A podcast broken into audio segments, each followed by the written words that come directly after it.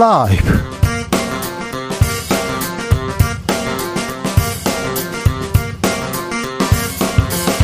2023년 1월 4일 수요일입니다. 안녕하십니까. 주진우입니다.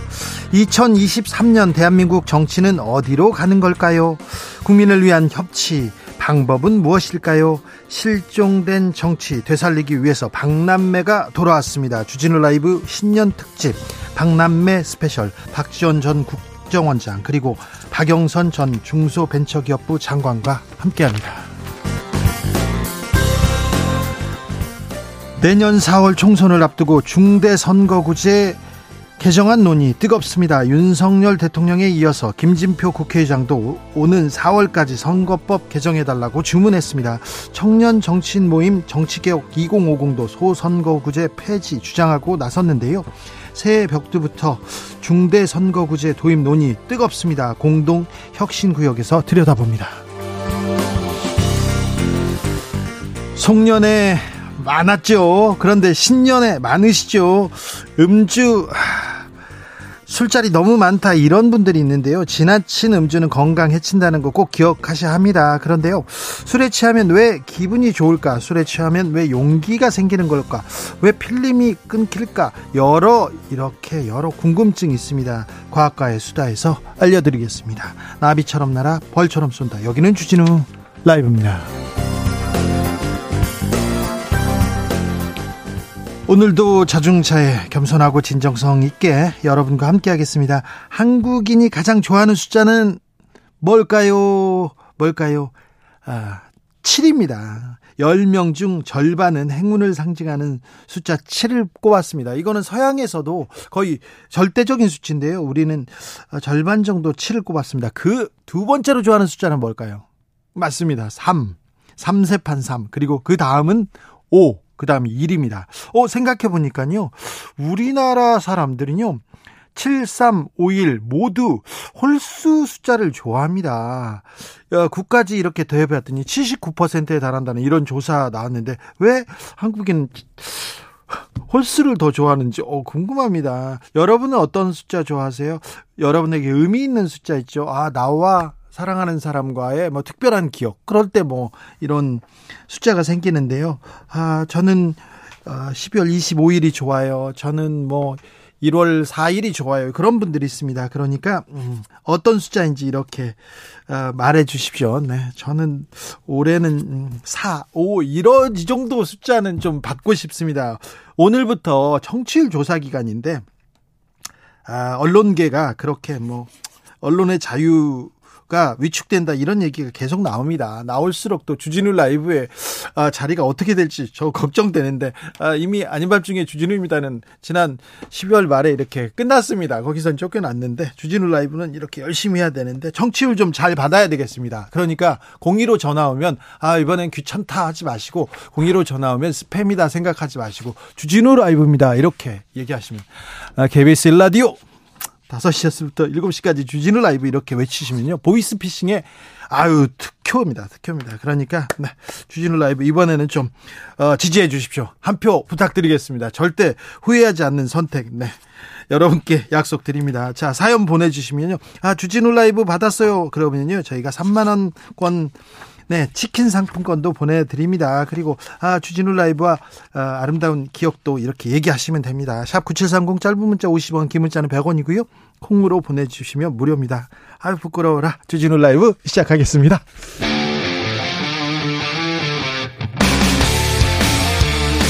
탐사보도 외길 인생 20년. 주 기자가 제일 싫어하는 것은? 세상에서 비리와 부리가 사라지는 그날까지 오늘도 흔들림 없이 주진우 라이브와 함께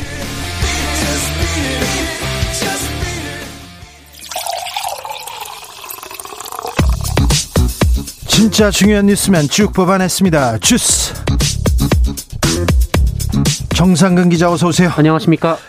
9.19 군사 합의 재검토 이야기가 나왔습니다. 네, 윤석열 대통령은 오늘 국가안보실과 국방부, 합동참모본부 등으로부터 북한 무인기의 영공 침범에 대한 보고를 받고 북한이 다시 우리 영토를 침범하는 도발을 일으키면 9.19 군사합의 효력 정지를 검토하라라고 지시했습니다. 이거 남북 정상회담에서 이렇게 합의해가지고 서로 충돌하지 말자 이렇게 약속한 내용 아닙니까?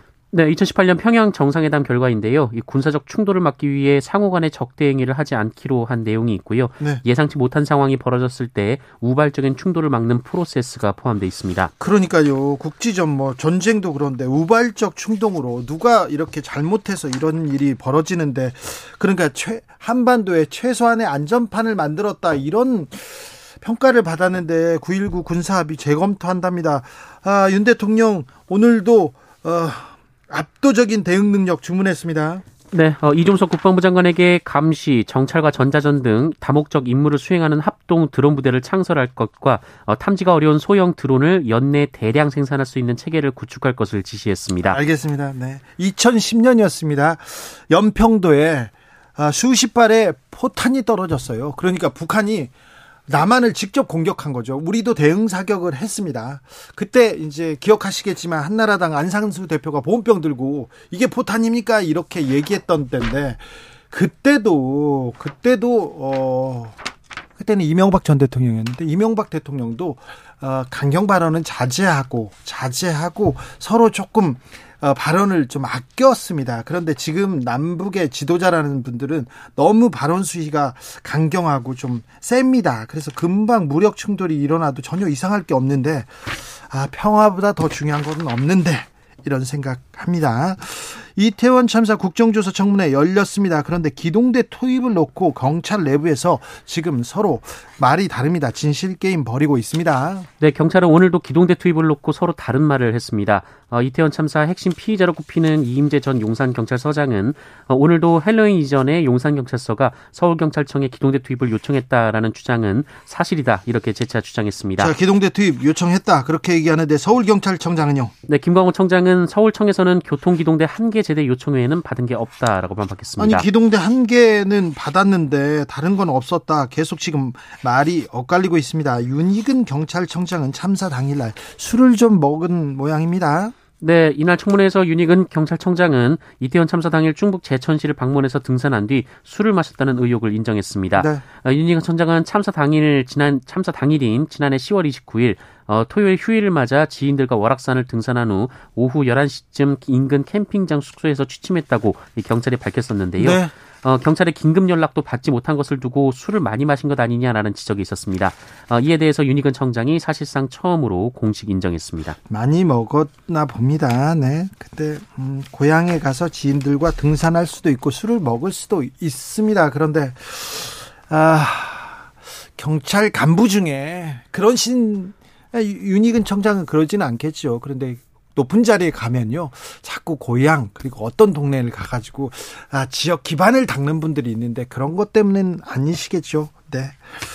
그런데요, 이, 이태원 참사 특별수사본부 서울시 행안부는 뭐 혐의가 없다, 잘못이 없다 이렇게 결론을 내는 모양입니다. 네, 이태원 참사를 수사 중인 경찰 특별수사본부는 행정안전부와 서울시 등 상급 기관에 대한 수사를 혐의 없음으로 잠정 결론낸 것으로 전해지고 있습니다.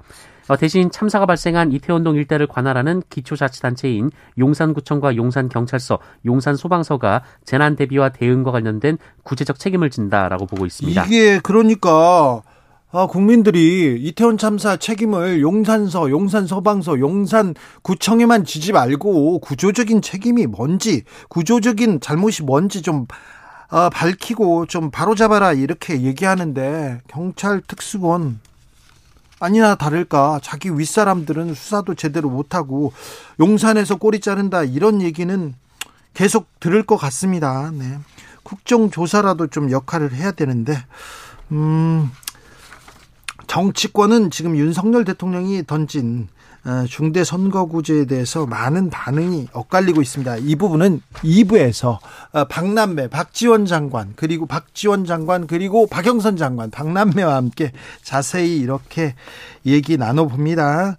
어, 이재명 대표 방탄 논란에 대해서 반박했습니다. 네, 이재명 민주당 대표는 오늘 민주당의 임시국회 소집 요구에 대해서 국민의힘이 이재명 대표 방탄용이라며 반대하는 것을 두고 소환 조사를 받겠다는데 뭘 방탄한다는 것이냐라고 반박했습니다. 가서 조사 받는다. 무슨 방탄이냐 이렇게 얘기했어요. 그런데요. 교육 과정에서 5.18 민주화 운동 삭제했습니까? 논란이 이어집니다. 네, 지난해 말 2022 개정 교육과정이 개정돼 고시된 바 있는데요. 이 초중 고등학교를 막론하고 사회, 역사, 통합사회, 한국사, 동아시아사 교육과정에 5.18 민주화운동이라는 단어가 한 차례에도 나오지 않아서 각계에서 반발이 이어지고 있습니다. 한 번도 안 나온다고요? 네, 앞서 4.3 역시 이번 교육과정에 빠져 있어서 제주 지역을 중심으로 반발이 이어진 바 있습니다. 한 번도 안 나온다고요? 5.18 민주화운동이? 네, 안 나온다고 합니다. 그래요? 네. 5.18 정신은 헌법 정신 그 자체, 자체다. 그 얘기를 하면서 비 흠뻑 맞으면서 5.18 묘역을 참배하던 윤석열 후보 기억합니다. 머리 숙여 사과하던 모습도 기억합니다. 그런데 5.18 아, 민주화운동 단어가 사라진다. 이걸 어떻게 봐야 될지 전두환 대통령이 정치는 잘했다 이 얘기 나왔을 때부터 5.18 정신 폄훼한 거 아니냐고 얘기했는데 하, 그렇습니다. 그리고 대통령이 대해서 5.18 북한군 개입설 주장한 사람을 또 장관 자리에다 막 앉히고 이런 부분은 5.18 정신에 대한 모독인데 교과서에서 없앤 아 이거는 어떻게 받아들여야 될지 교육부는 뭐라고 합니까? 네, 그 교육부는 교과서 개발의 자율성을 위해서 5.18 민주화운동을 비롯한 개별적이고 구체적인 역사적 사건 서술이 최소화된 것뿐이다라고 반박했습니다. 최소화된 거지만 이거 좀 그렇잖아요. 어, 그런데 이 정책 연구진 시안에서 빠져 있었던 6.25 남침은 명시가 됐는데요. 어, 이에 대해서는 남침을 추가하라는 국민소통 채널 의견을 교육부가 전달했고 정책 연구진이 이를 수용한 것이다라고 설명했습니다. 이해가 안 됩니다. 왜 이렇게 정권이 바뀌면 역사 교과서 그리고 교육부가 이렇게 움직이는지 이해가 안 됩니다. 아, 저희가 시간을 갖고 이 부분에 대해서는 좀 아, 이야기 나눠보겠습니다. 코로나 상황 어떻습니까? 네, 오늘 코로나19 신규 확진자 수가 7만 명대가 나왔습니다. 7만 8,575명인데요. 어제보다 3천여 명 정도 줄었고요. 지난주와 비교하면 9천여 명 정도 줄었습니다. 네. 네, 하지만 위중증 환자는 623명으로 계속 600명을 넘고 있고요. 사망자는 54명이 나왔습니다. 네. 1147님께서 김호중 공장장 선택할 겁니다. 이렇게 얘기하는데 이제는 사라졌어요. 네, 김호준 사라지면 아우 외풍을 제가 먼저 받아야 되는데 없어진 프로그램 말씀하시면 무효표 됩니다. 7191님 저는요 여론조사 전화 오면요 주진우 라이브라고 할 건데 한 번도 안 와요. 안타까워요. 아, 우리 청취자들한테는 전화가 안 가서 참 걱정입니다. 네. 주스 정상근 기자 함께 했습니다. 감사합니다. 고맙습니다. 어떤 숫자 좋아하십니까? 얘기하는데 김진님 럭키 세븐이죠. 럭키 세븐. 미국 뭐 유럽 그 거기도 다 럭키 세븐 얘기합니다. 아, 제 생일이 7월 7일이어서요. 저도 7이 좋습니다. 8430님 얘기하면 돼요. 1750님 저는 3이 싫습니다. 로또 3등만 두 번 됐거든요. 로또 3등이 어디예요? 대단하시네요. 저는 로또 6자리 숫자 중에 한 숫자도 못 맞춰요. 돼지꿈 꿔도 못 맞춰요. 대단하신 겁니다. 왜 3이 싫어요? 좋습니다.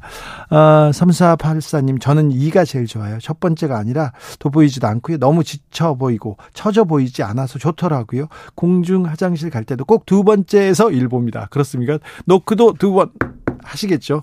아, 안신자님, KBS 5시 왜 기다렸는지 모르겠습니다. 아, 숫자 5가 좋다고요? 9369님, 저는 숫자 5가 좋습니다. 주진우 라이브 하는 시간. 아, 이분 진짜, 이분 어떻게, 뭐라도 드려야 되겠는데. 아우, 제가 만나면 꼭 이렇게 보답하겠습니다. 3123님, 저는 10일이 제 행운의 숫자입니다. 와이프도 11월에 만났고요. 와이프 생일도 11월이고요. 아이도 11월에 탄생했고, 입사 11년차. 11월에 승진돼서 무조건 10일을 보면 기분 좋습니다. 정치율 조사 오면 무조건 줄합니다. 전화만 학수 고대하고 있습니다. 화이팅입니다. 얘기하는데 감사합니다. 네. 감사해요. 주진우 라이브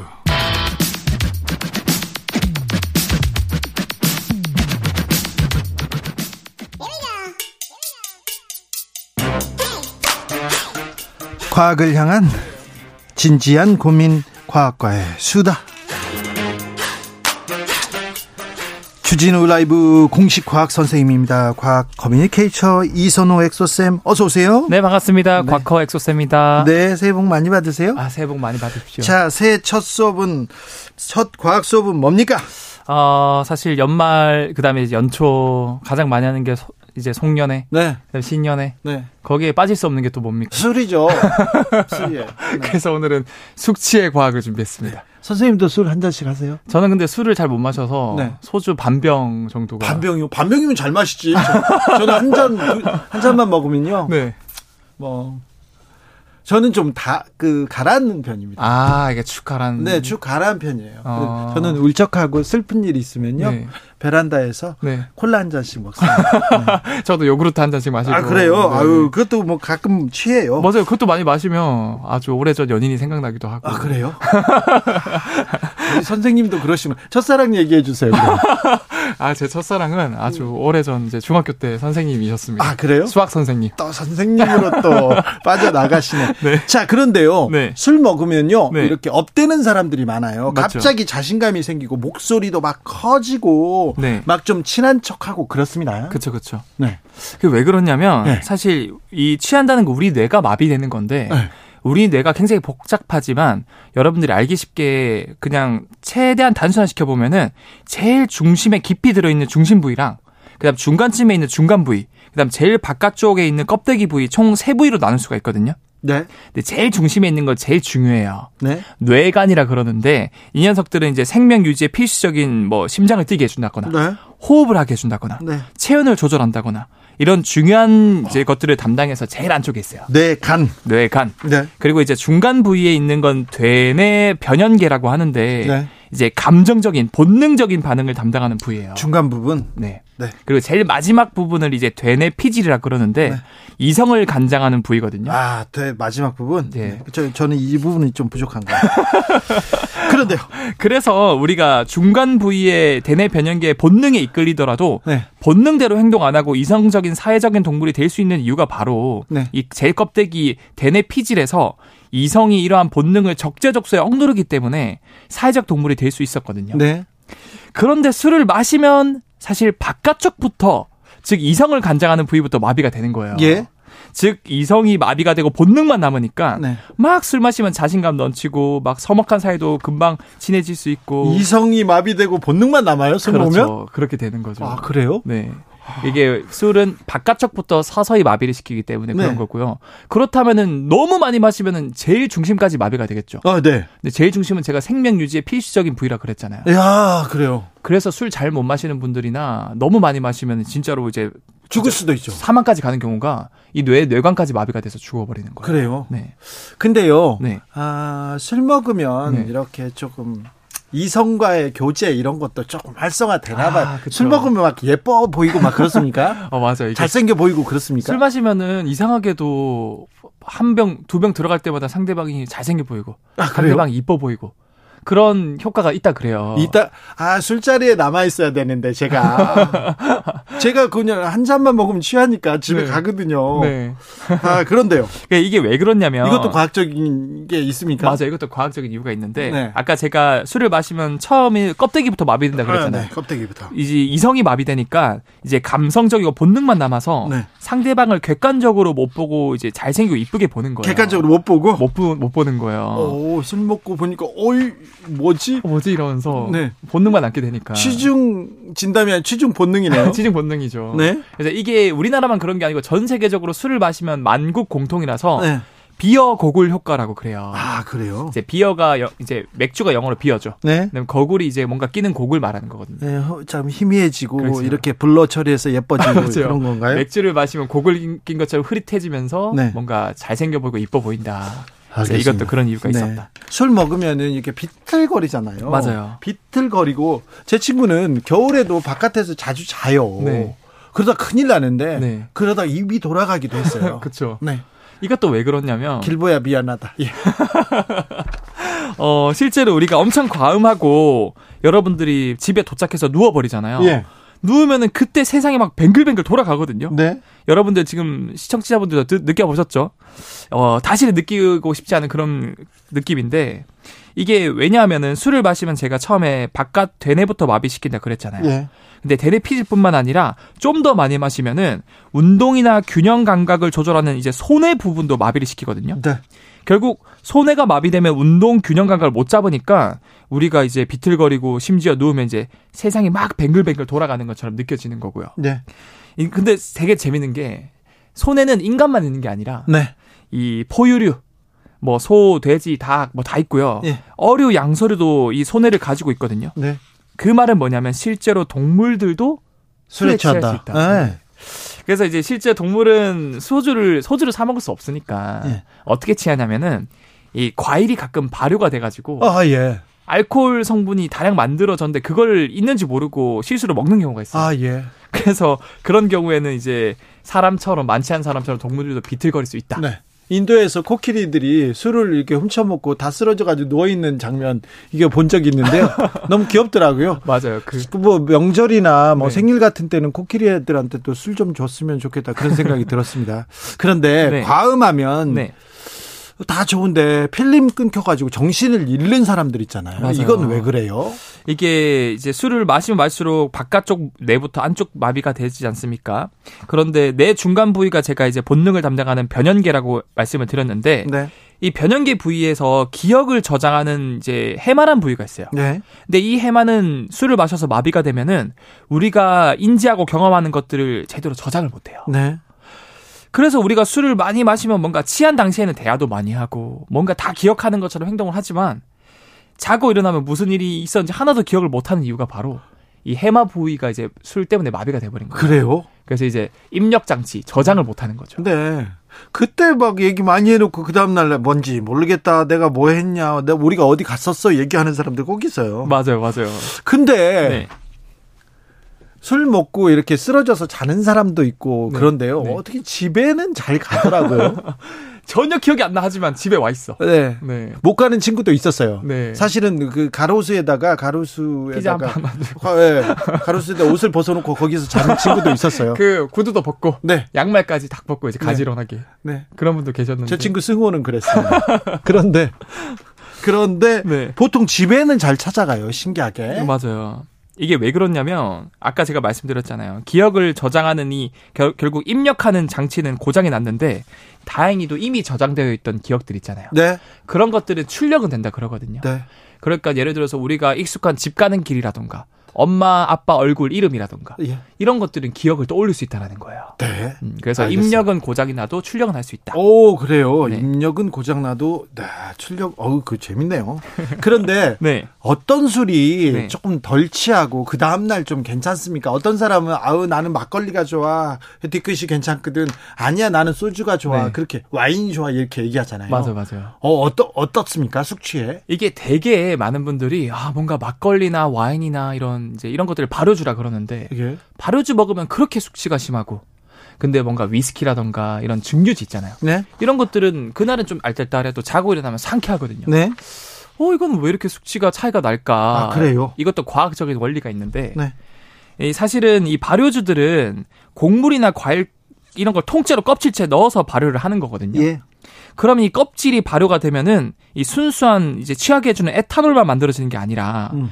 숙취를 아주 광하게 유발하는 독성이 아주 많은 메탄올이 만들어지거든요. 예. 이 메탄올은 한 번 대사가 되면 포름 알데히드라는 게 되는데 이거 독성이 있는 거 아닌가요? 맞아 아주 독성이 심해요. 응. 이게 굉장히 강한 숙취를 유발한다 그래요. 네, 그러면 우리가 마시는 증류주에는 왜 메탄올이 없냐?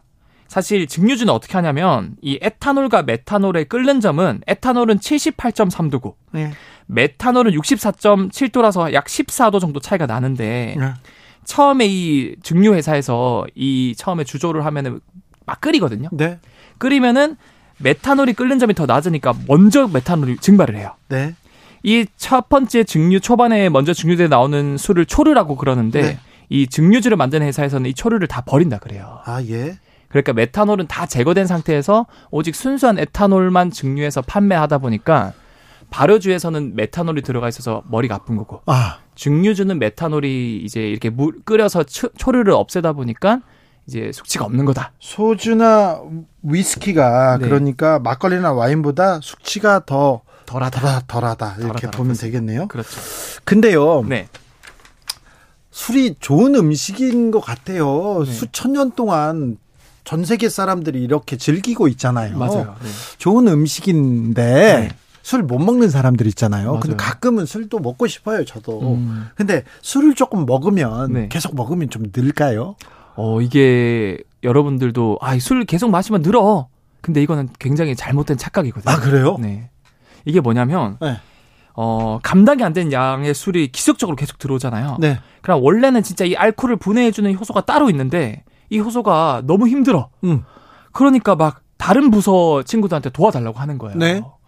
예를 들어서 이제 마케팅 부서 일인데 네. 마케팅 부서 일이 너무 많이 쏟아지니까 마케팅 부서 일 사람도 아닌데 경영팀한테 가서 우리 마케팅 일이 너무 많으니까 좀 도와달라고. 근데 그럼 경영팀의 부서 사람들은 과연 마케팅 일을 잘할 수 있을까요? 네. 잘 못하겠죠. 뭐 그렇죠. 그래서 실제로 이 술을 분해해주는 효소가 아니고 네. 다른 효소 2E1이라는 효소가 억지로 와서 술을 분해해준 걸 도와줘요. 네. 너무 술이 필요 이상으로 많이 들어오면. 네.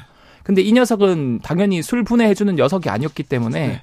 어중간하게 분해를 해주다 보니까 활성산소가 많이 나오고 네. 결국 그 활성산소는 간 세포를 엄청 파괴하거든요. 잘 안 되네. 맞아요. 네.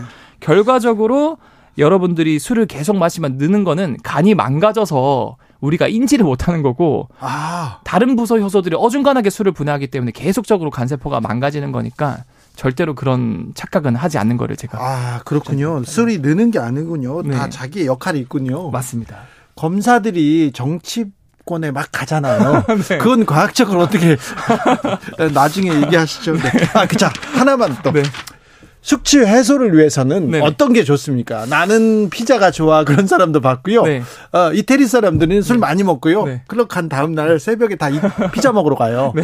그리고는요, 음, 어떤 사람 나는 떡볶이, 나는 해장국 이렇게 얘기하는데 어떤 게 좋습니까? 어, 나름 대한민국 사람들이 가장 과학적으로 드시고 계세요. 네. 우리 그 콩나물국. 아, 콩나물 시원하죠. 어, 이런 것들이 네. 실제로 분석을 해 보니까 네. 이 콩나물에 이런 데 아스파라긴이 많이 들어 있는데 네. 이게 간에 필수적인 영양분이에요. 네. 그래서 콩나물국이나 이런 것들이 나름 도움이 되긴 하지만 우리가 시중에 판매하는 숙취 해소제는 의약품이 아니거든요. 네. 그래서 효과가 너무 좋을 수가 없어요. 이게 기준이 있거든요. 네. 그래서 너무 맹신하지 마시고 제가 추천드릴 수 있는 거는 네. 미리 배를 많이 밥을 많이 먹거나 안주를 많이 먹으면은 술을 많이 마셔도 이 위가 가득 차 있기 때문에 네. 술이 천천히 흡수가 돼요. 아, 그거 과학적이다. 그 러면 간이라는 공장에서 이제 천천히 술이 들어오니까 그때 그때 잘 분해를 할 수 있거든요. 자, 배를 채운 상태에서 술을 먹어라. 그리고 두 번째 네. 논문으로도 연구 결과로 검증된 몇 가지 음식이 있습니다. 어떤 거요? 그 음식은 먹으면은 이 술을 아세트알데히드를 분해해주는 그 효소의 활성도가 두 배, 세 배, 네 배까지 올라간다 그러거든요. 어떤 거, 어떤 음식입니까? 제가 세 가지 말씀드리고 끝내도록 할게요. 네. 첫 번째가 배고요. 배. 네. 과일 배. 과일 배. 네. 두 번째가 오이. 오이. 네. 오이. 그다음 세 번째가 토마토입니다. 배, 오이, 토마토. 네. 와, 네. 그 세 가지를 먹으면은 네. 술을 분해해주는 효소 활성도가 눈에 띄게 증가됐더라. 저희 정치자들 배, 오이, 토마토 타 먹어야지 이렇게 생각하시는 분들. 알겠습니다. 이거 과학적인 거네요. 맞습니다. 중간 중간에 이렇게 주스로 같이 먹어도 되겠네요. 어 그런 것들은 예를 들어서 술을 많이 마셨다. 다음 날 뭐 이제 갈아가지고 드셔도 되, 게 도움이 되고요. 네. 그 다음에 뭐 시중에 파는 숙취 해소제보다는 이런 과일이나 이런 야채 제가 추천드린 거 먹는 게 훨씬 도움이 될 겁니다. 알겠습니다. 네. 명심하겠습니다. 네. 저는 이거 먹어도 한 잔 먹으면 취해가지고. 그 사실은 오늘 주 기자님께서 네. 보통 제가 생활 속 과학 이야기 가져오면은 공감되는 이야기들을 많이 하다 보니까 네. 맞장구도 많이 쳐주시고 네. 진짜 궁금한 거 많이 물어보시는데 네. 술을 거의 안 드시는 것 같아요. 네. 그래서 아, 그래도 네, 네, 궁금한 거 있었어요. 네. 알겠습니다. 아, 우리 과학 선생님이었습니다. 이선호 엑소 쌤이었습니다. 감사합니다. 네 감사합니다. 교통정보센터 다녀오겠습니다. 오수미 씨.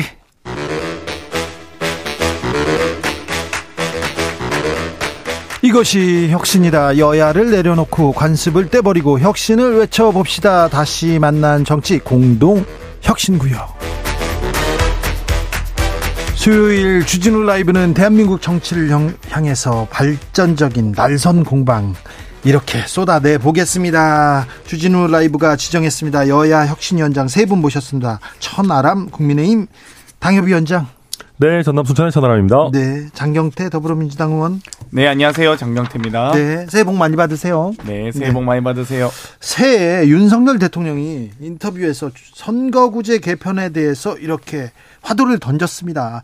여기에 대해서 청년들은 어떻게 생각할지 천하람 아, 이거 뭐 제가 청년을 대표한 거 아니니까 그냥 네. 제 생각에는 어, 좋죠. 이게 어, 우리 국민들이 지금 교육이나 연금이나 뭐 노동개혁 많이 관심도 있으시지만 제일 먼저 개혁돼야 되는 부분이 정치다라고 생각하는 분들 되게 많습니다. 많지요. 그리고 정치가 잘 돼야 또 나머지 부분 개혁도 가능한 것이고요. 어, 근데 이제 보면 지금 이 대통령제와 결합해가지고 한 선거구제에서 한 명만 뽑는 소선거구제 우리 이제 한 지 좀 됐는데요.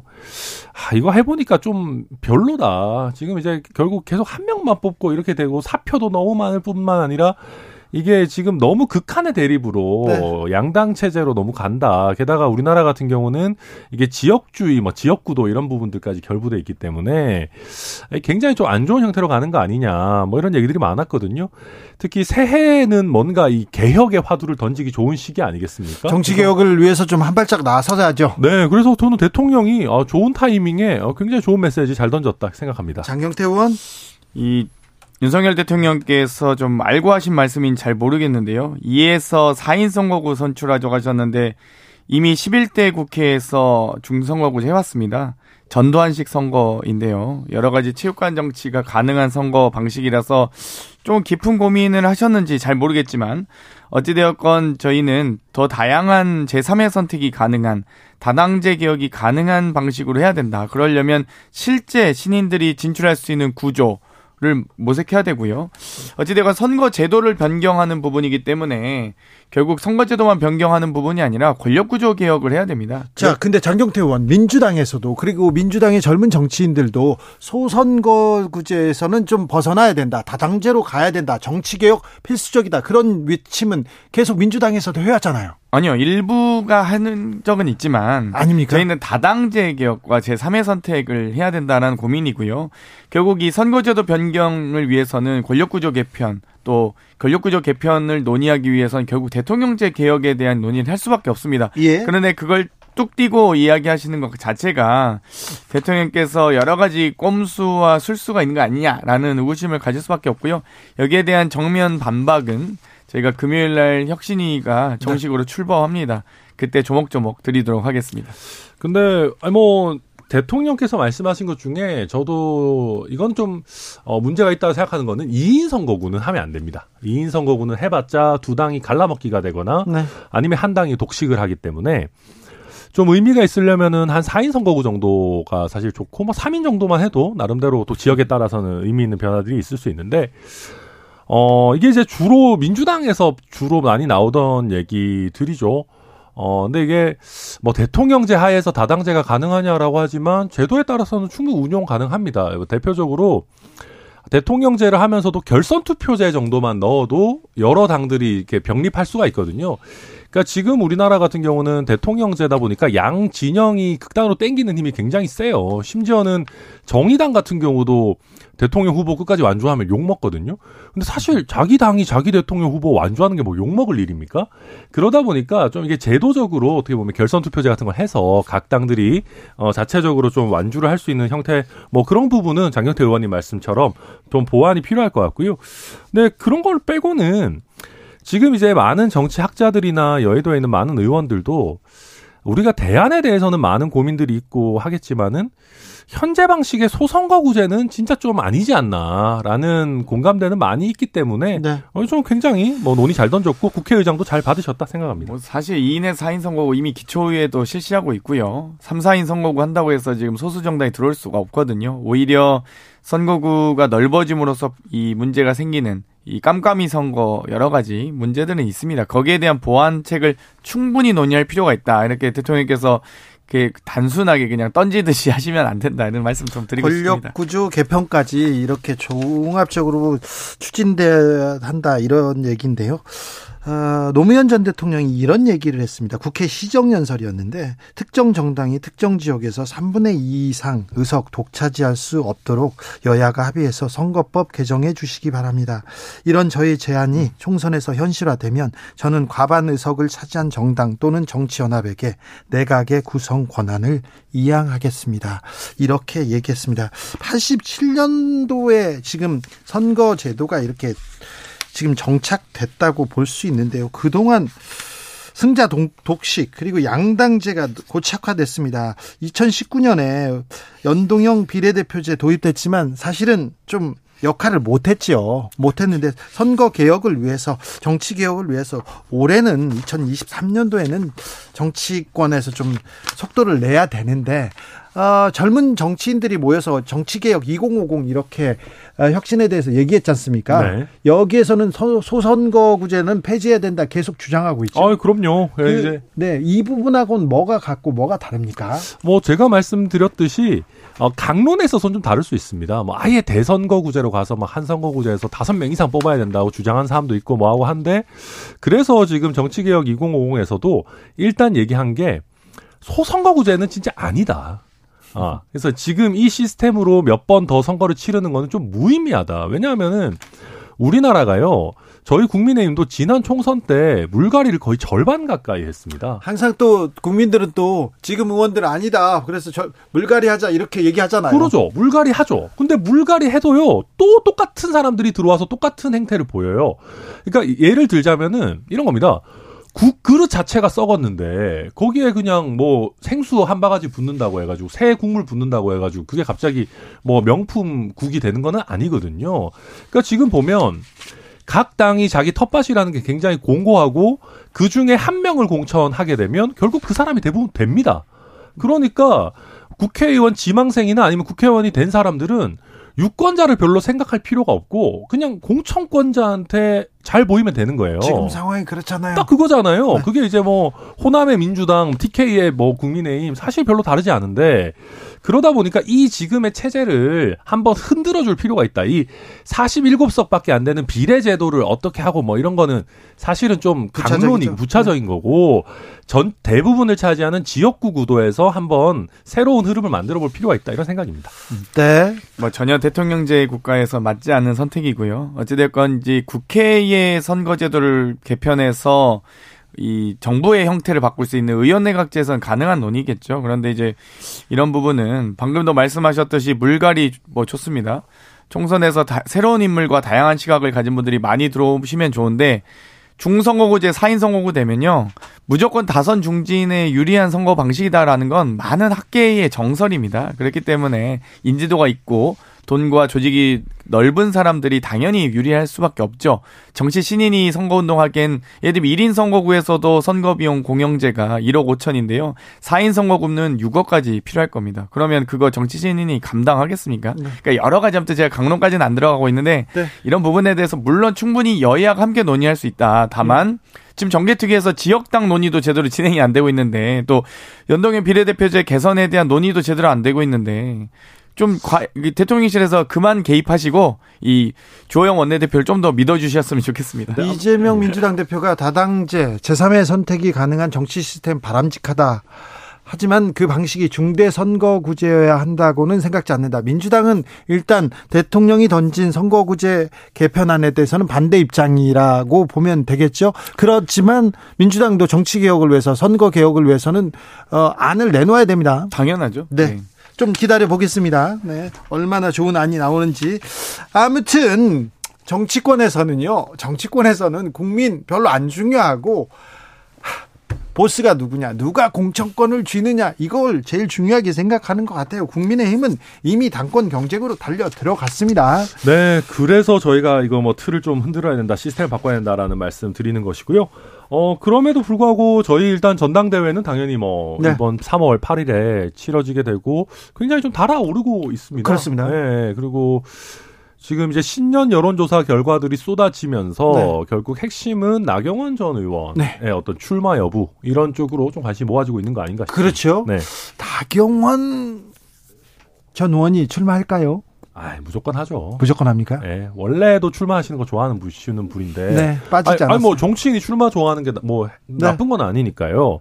근데 지금 보면 나경원 의원의 몸값이 너무 올라가 있습니다. 왜 그럴까요? 일단 아니 지금 보면은 지지율 자체가 네. 굉장히 높기 때문에 한 몇 달 전 같으면은 아 장관 자리 준다 그러면은 이렇게 뭐 출마를 좀 주저앉힐 수도 있지 않겠나 했는데 만약에 제가 나경원 전 의원이면 지금 저는 그렇죠. 장관 준다고 해도 네.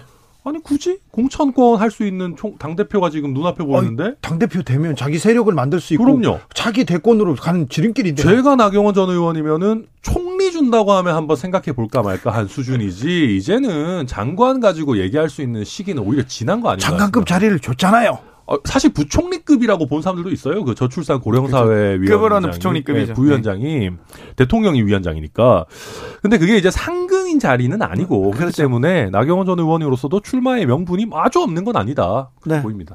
그런데 이준석 전 대표도 좀 움직이기 시작했습니다. 근데 보수의 아이돌 같던 박근혜 전 대통령도 원하는 대로 당 대표 못 만들었다 이런 얘기를 하는데 정말 윤핵관들 윤석열 대통령이 바라는 대로 이렇게 당 대표를 만들 수 있을까요? 작작해야 됩니다. 작작해라. 그러니까 무슨 말이냐면은 적당히 해야 되는 게 안 그러면은 반작용이 생겨요. 지금 에, 지금 나경원 전 의원이 뜨는 것도 이런 여기에서 또 반대 급부가 아닌가 그런 어, 그렇죠. 사실은 그거를 유승민 전 의원이 받아 먹어야 되는데 그게 조금 잘 안 되고 있는 면이 있는 것 같고요. 어, 쉽게 얘기해서 지금 이번에 조직 뭐 그 당협위원장 공모 이런 거에 있어서도 친윤들이 굉장히 약진한 거 아니냐 예. 이런 얘기들이 드는데 이게 너무 세지면은요 현역 의원이 됐든 당협위원장이 됐든 내가 친윤에 포함이 못 될 것 같다 그러면은 오히려 이 소외감을 느껴요. 그렇겠죠. 그렇게 되면 오히려 비주류 당대표 쪽으로 내가 차라리 가볼까 이런 생각이 들 수 있거든요. 그게 이제 지금 이준석 대표가 얘기한 박근혜 대통령 때도 당대표 못 만들었다. 때 서청원이 주류였고 김무성이 그 비주류를 확 흡수했던 그 선거였거든요. 네. 결과적으로 김무성 전 대표가 이겼어요. 네. 그러니까 이런 게 재현되지 말라는 법이 없다. 뭐 그런 얘기죠. 장경 태 의원 어떻게 보고 계세요? 확실히 천하람 당협위원장은 비윤인 것 같습니다. 네. 어찌되었건 네. 아, 이 소위 김장연대를 띄워주지 않고 있어서 이 확실히 이 충성 경쟁은 하지 않고 계시는구나. 뭐 바람직하다고 보고요, 당연히. 어, 다만 이제 당협위원장 언제까지 지킬 수 있을지 좀 걱정은 되는데요. 이번에 당협위원장 공모 보니까 다 검사들이 들어가셔서. 아유, 그래도 네. 천하람을, 아유, 저, 그러면 안 되죠. 뭐, 뭐 허나면 보면 뭐 다. 근데 어찌되었건 지금 김장연대라고 하죠. 김기현 전 원내대표와 장재현 의원의 이 연대설들이 네. 매력적이지 않은 것 같아요. 이 심지어 국민들 이 당연히 국민은 당연하고 당원들이 보셔도 국민의힘 당원들이 보셔도 별로 매력적이 않은데 유승민 대표를 지지하기엔 또 대통령을 또 옹호해야 되니 네. 지금 대안이 나경원 지금 위원장 아니냐 이렇게 쏠려가는 것 같고요. 그 과정에서 나경원 지금 전 원내대표가 입장에서는 최대한 몸값을 올릴 때까지 노력하겠지만 여기서 만약 드롭한다면 이 윤핵관의 파워가 혹은 윤심이 작동한 거라고 밖에 볼 수 없습니다. 김장년대 왜 안 띄워주냐고 그러시더니 의원님도 왜 디스하세요? 자, 짧게 짧게 이것만 물어보겠습니다. 김건희 여사가 음, 여성 의원님들 따로 한번 모시겠다 이렇게 얘기했는데 어 이걸 가지고 어 김건희 여사가 정치적 영향력을 어, 확대하는 거 아니냐 이렇게 생각하는 분들이 많습니다. 짧게 묻겠습니다. 먼저 천하람. 글쎄요, 저는 뭐 이런 게 그렇게까지 큰 의미가 있을지는 좀 지켜봐야 된다. 네. 장경태. 실제 모시더라도 이런 말씀을 밖으로 하면 안 되죠. 안 뭐, 됩니까? 예, 계속 이렇게 가짜 행보 하시는데요. 진심이 좀 담긴 행보 하셨으면 좋겠습니다. 가짜 행보라고요? 예, 제가 계속 이 가짜 인생에 가짜 행보 한다라고 지적을 하고 있는데요. 왜요?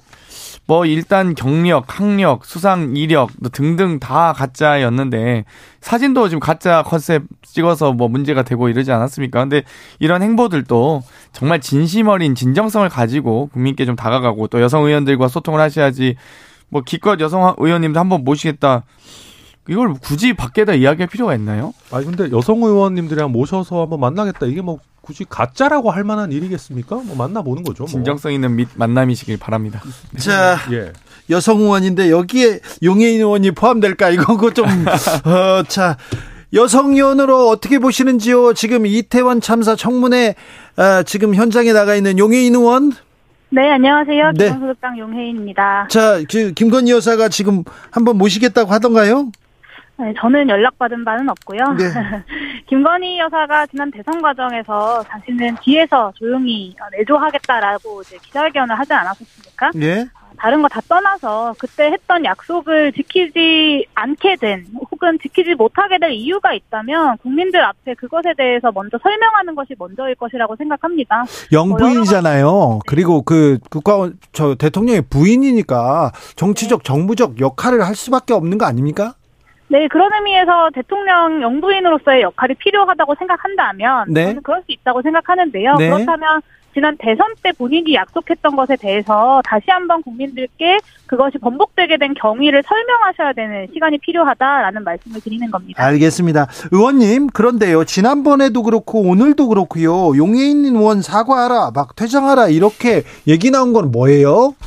네, 일단 지난 주 목요일에 있었던 국정조사 2차 기간보고장에서요. 예. 어, 회의장 내에서의 촬영을 둘러싸고 어, 전주회 의원님과 조수진 의원님이 어, 문제 제기를 하셨습니다. 네. 어, 관련돼서 어, 이제 그 사담이라고 이제 표현을 하시던데 사실은 정회를 선포하고 그 정회 선언에 대한 이야기가 오고 가는 어, 상황이었고요. 그리고 어, 해당 보좌진은 저와 함께 지난 3년 동안 저의 의정 활동을 지속적으로 기록해 오던 보좌진이었습니다. 네. 상식적으로 공개된 회의장에서 어떻게 도찰이나 뭐 몰래 촬영이 가능하겠습니까? 어 그리고 뭐 보좌진으로서의 출입증도 폐용하고 있었고 네. 촬영을 위해서 뭔가 변형된 형태의 불법 카메라를 사용한 것도 아닙니다.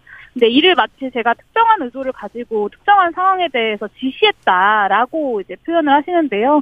저는 이것은 전형적인 음모론이라고 생각하고 어쨌든 이 국정조사 과정에서 국정조사와 무관한 일로 이렇게 그 국정조사가 파행되는 일은 없어야 된다라고 저는 생각합니다. 알겠습니다. 청문회에서 뭐 기자들도 있고요, 보좌관들도 있고 의원들이 촬영하면 안 되는지 이거 조금 의아합니다. 저 오늘 국정조사에서는 어, 국정조사 청문회에서는 어떤 얘기 오갔습니까? 어떤 점 주목하셨어요? 네, 저는 일단 그 서울경찰청 112 상황실에서 네. 사, 3사 발생 사실을 22시 18분에 인지하고 나서도 72분 동안 아무런 대응과 조치도 하지 않았던 점을 지적을 했습니다. 네. 어, 그런데도 불구하고 112 서울청 상황실에서는 여전히 자신들은 22시 59분에 사실을 인지했다라고 이제 책임을 회피하기 위한 거짓말을 이어가고 있는 중이고요. 네. 어, 이, 이 외에도 이제 그 용산경찰서와 서울경찰청의 기동대 배치 관련돼서 여러 가지 입장이 갈리는 문제들, 그리고 서울경찰청이 이 인파 관련해서 충분히 대책을 세울 수 있었고, 상황을 인지하고 있었음에도 불구하고 적절한 조치를 하지 않은 문제들, 그리고 이태원 역장의 이제 무정차 관련된 문제들을 다른 동료 의원님들께서도 많이 질의하셨습니다. 네. 그런데 전반적으로 어 그 오늘 이제 현장에 출석한 단지 현장에 출 출동했던 이제 그 소방 대원 분께서 나오셔서 당일에 참 외롭 외로웠다라고 이제 증언을 하셨는데요. 네. 어그 소방의 현장에 출동했던 소방 대원조차도 본인이 책임을 통감한다는 이야기를 했는데 어 용산 서, 용산 경찰서장, 서울 경찰청장, 경찰청장 등을 포함해서 그 어떤 책임 있는 사람들도 이 참사에 대해서 나의 책임이다라고 이야기하지 않는다라는 것을 오늘 청문회를 통해서 다시 확인할 수 있었습니다. 그 부분도 좀 국민으로서는 좀 받아들이기 어렵습니다. 그런데 국정조사는 연장되는 건가요? 네, 국정조사 시작할 때부터 이제 제가 국정조사 기간 연장이 필수적이다라고 강조를 해왔습니다. 이 60일이었던 그 국정조사 기간 며칠 안 했잖아요. 네, 45일로 줄였고 그나마도 이제 예산안 문제 때문에 20일이 넘는 절반이 넘는 시간을 이제 허비를 했습니다. 그래서 네. 당연히 그만큼의 기간 조 국정조사 기간 연장은 필요하고요. 이와 관련돼서도 국민의힘에서도 뭐 주호영 원내대표가 뭐 부정적이지 않은 듯한 이야기를 한 바가 있습니다. 근데 다만 1월 7일이 이제 국정조사 기한 마지막 날이기 때문에요. 어, 오늘이나 내일 중에는 합의가 되어야 어, 국정조사 연장을 할 수 있다는 점을 어, 국민의힘과 더불어민주당 원내 지도부들이 꼭 인식하시고 빠르게 협상의 결과를 내놓아야 된다라고 보고 있습니다. 알겠습니다. 아, 계속 고생해 주십시오. 용혜인 의원이었습니다. 네, 감사합니다. 자, 마지막으로 이거 물어볼게요. 윤석열 대통령이 당분간 개각은 없다. 업무에 집중하라. 이런 메시지 냈는데 천하람 네. 어떻게 보셨습니까? 어, 네, 일단 이제 최근에 그 연초 개각설이 이제 좀 사실 많이 돌았죠. 있었죠, 연말부터. 네, 그러다 보니까 이게 혹시나 이제 뭐 공직 분위기가 좀 뒤숭숭해질까봐 메시지를 낸 걸로 보이고요. 그러니까 결국 핵심은 이상민 장관 문제가 될 텐데 저는 이제는 이상민 장관을 해임해도 사실 면직이, 그러니까 뭐랄까요, 이게 어떤 책임을 물어서 파면하는 거냐가 좀 애매해진 상황이라고 봅니다. 시간도 그렇고요. 네, 그렇다라고 한다면 개각을 좀 하면서 자연스럽게 좀 교체하는 게 저는 바람직하지 않겠는가 그런 생각입니다. 사실 서울 상공이 6.25 이후에 최초로 무인기에서 뚫린 이런 사태가 일어나도 아무도 또 책임지는 사람 없습니다. 예. 서울 도심 한복판에서 150명이 넘는 사상자가 나도 아무도 잘못한 사람이 없습니다. 최소한 정치적을 떠나서 윤리적, 도의적이라도 책임감 느꼈으면 좋겠습니다. 네. 근데 무인기는 뭐 팩트만 바로 잡자면은 예전에도 사실 왔었어요. 뭐 이게 헌정사 처음 있는 일이고 이런 건 아니고 오히려 뭐 문재인 대통령도 말씀하셨습니다마는 이 적어도 레이더를 통해서 오히려 약간 뭐 그런 부분들은 개선된 부분도 일부 있다. 천아람 장경태 공동혁신구역 마무리하겠습니다. 감사합니다. 네, 감사합니다. 저희는 2부에서 박남매, 박지원 전 국정원장 그리고 박영선 전 장관과 함께 돌아오겠습니다. 정치 어디로 가는지 앞을 열어봅니다.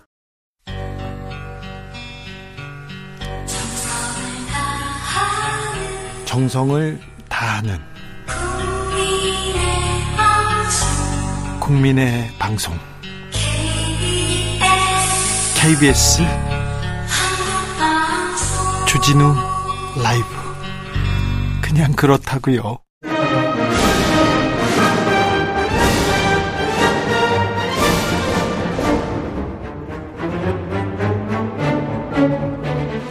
2023년 여당의 길, 야당의 길, 대통령의 길은 어디인지, 정치의 길은 어디인지 탐구해 봅니다. 정치 고수 두 분과 함께 실종된 정치 찾아보는 그런 특별한 시간 마련했습니다. 주진우 라이브 신년 특집 박남매 special. 한국 정치사에 유명한 남매가 있었어요. 박남매. 그 박남매가 처음으로 처음으로 정체를 공개합니다. 박지원 전 국정원장 어서 오세요. 왔습니다. 네. 잘렸다가 처음 남았어요. 아유, 잘리긴 박지원을 잘릴 사람이 어디 있어요? 자, 박영순 장관 오셨습니다. 네, 새해 복 많이 받으세요. 복 많이 받으세요. 제가 나오지 말자고 그랬어요. 아, 왜요? 주진이 라이브에서 저를 잘라버리더라고요. 아니라니까요. 그러면 돼요? 안 되죠. 주진우를 잘못 만난 거예요. 대통령을 잘못 만난 거예요. 아, 대, 아, 둘 다입니다. 둘 다? 오케이. 아, 좀. 그럼 와이낫? 네. 저 지, 지난 연말에 하나 잘리고 이거 하나 해야 됩니다. 계속 해야 돼요. 주진우 라이브 좋은 방송이라고 지금 하셔야지 좀 잘랐다고. 하... 자, 원장님. 박남매가 정치계에서 굉장히 유명한 남매인데 실체를 보인 건 한 15년, 20년 된 것 같은데 두 분을 이렇게 이렇게 한 번에 본 거는 또 처음입니다. 그렇죠. 우리도 그러네요. 깜짝 놀랐고 네. 역시 KBS 주진우 라이브다.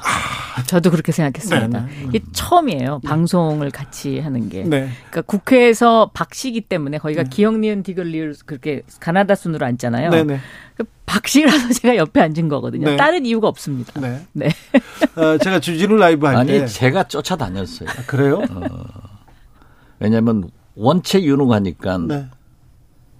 네. 곁에 가서 불 쬐고 있으면 저도 따뜻해지잖아요. 아니, 왜 그러십니까, 네. 원장님? 두 분께서 법사위원회에 오래 계셨는데 네. 검사들... 만약에 우리가 있었으면은 네. 한동훈 장관 그렇게 못하지 아유, 안 그래요? 그렇죠. 그건 그렇습니다. 그건 그렇죠. 그렇습니다. 아, 주진 라이브 처음 시작했을 때 이제 박지원 원장께서 저 밥을 사주면서 어쨌든 오래 해야 돼.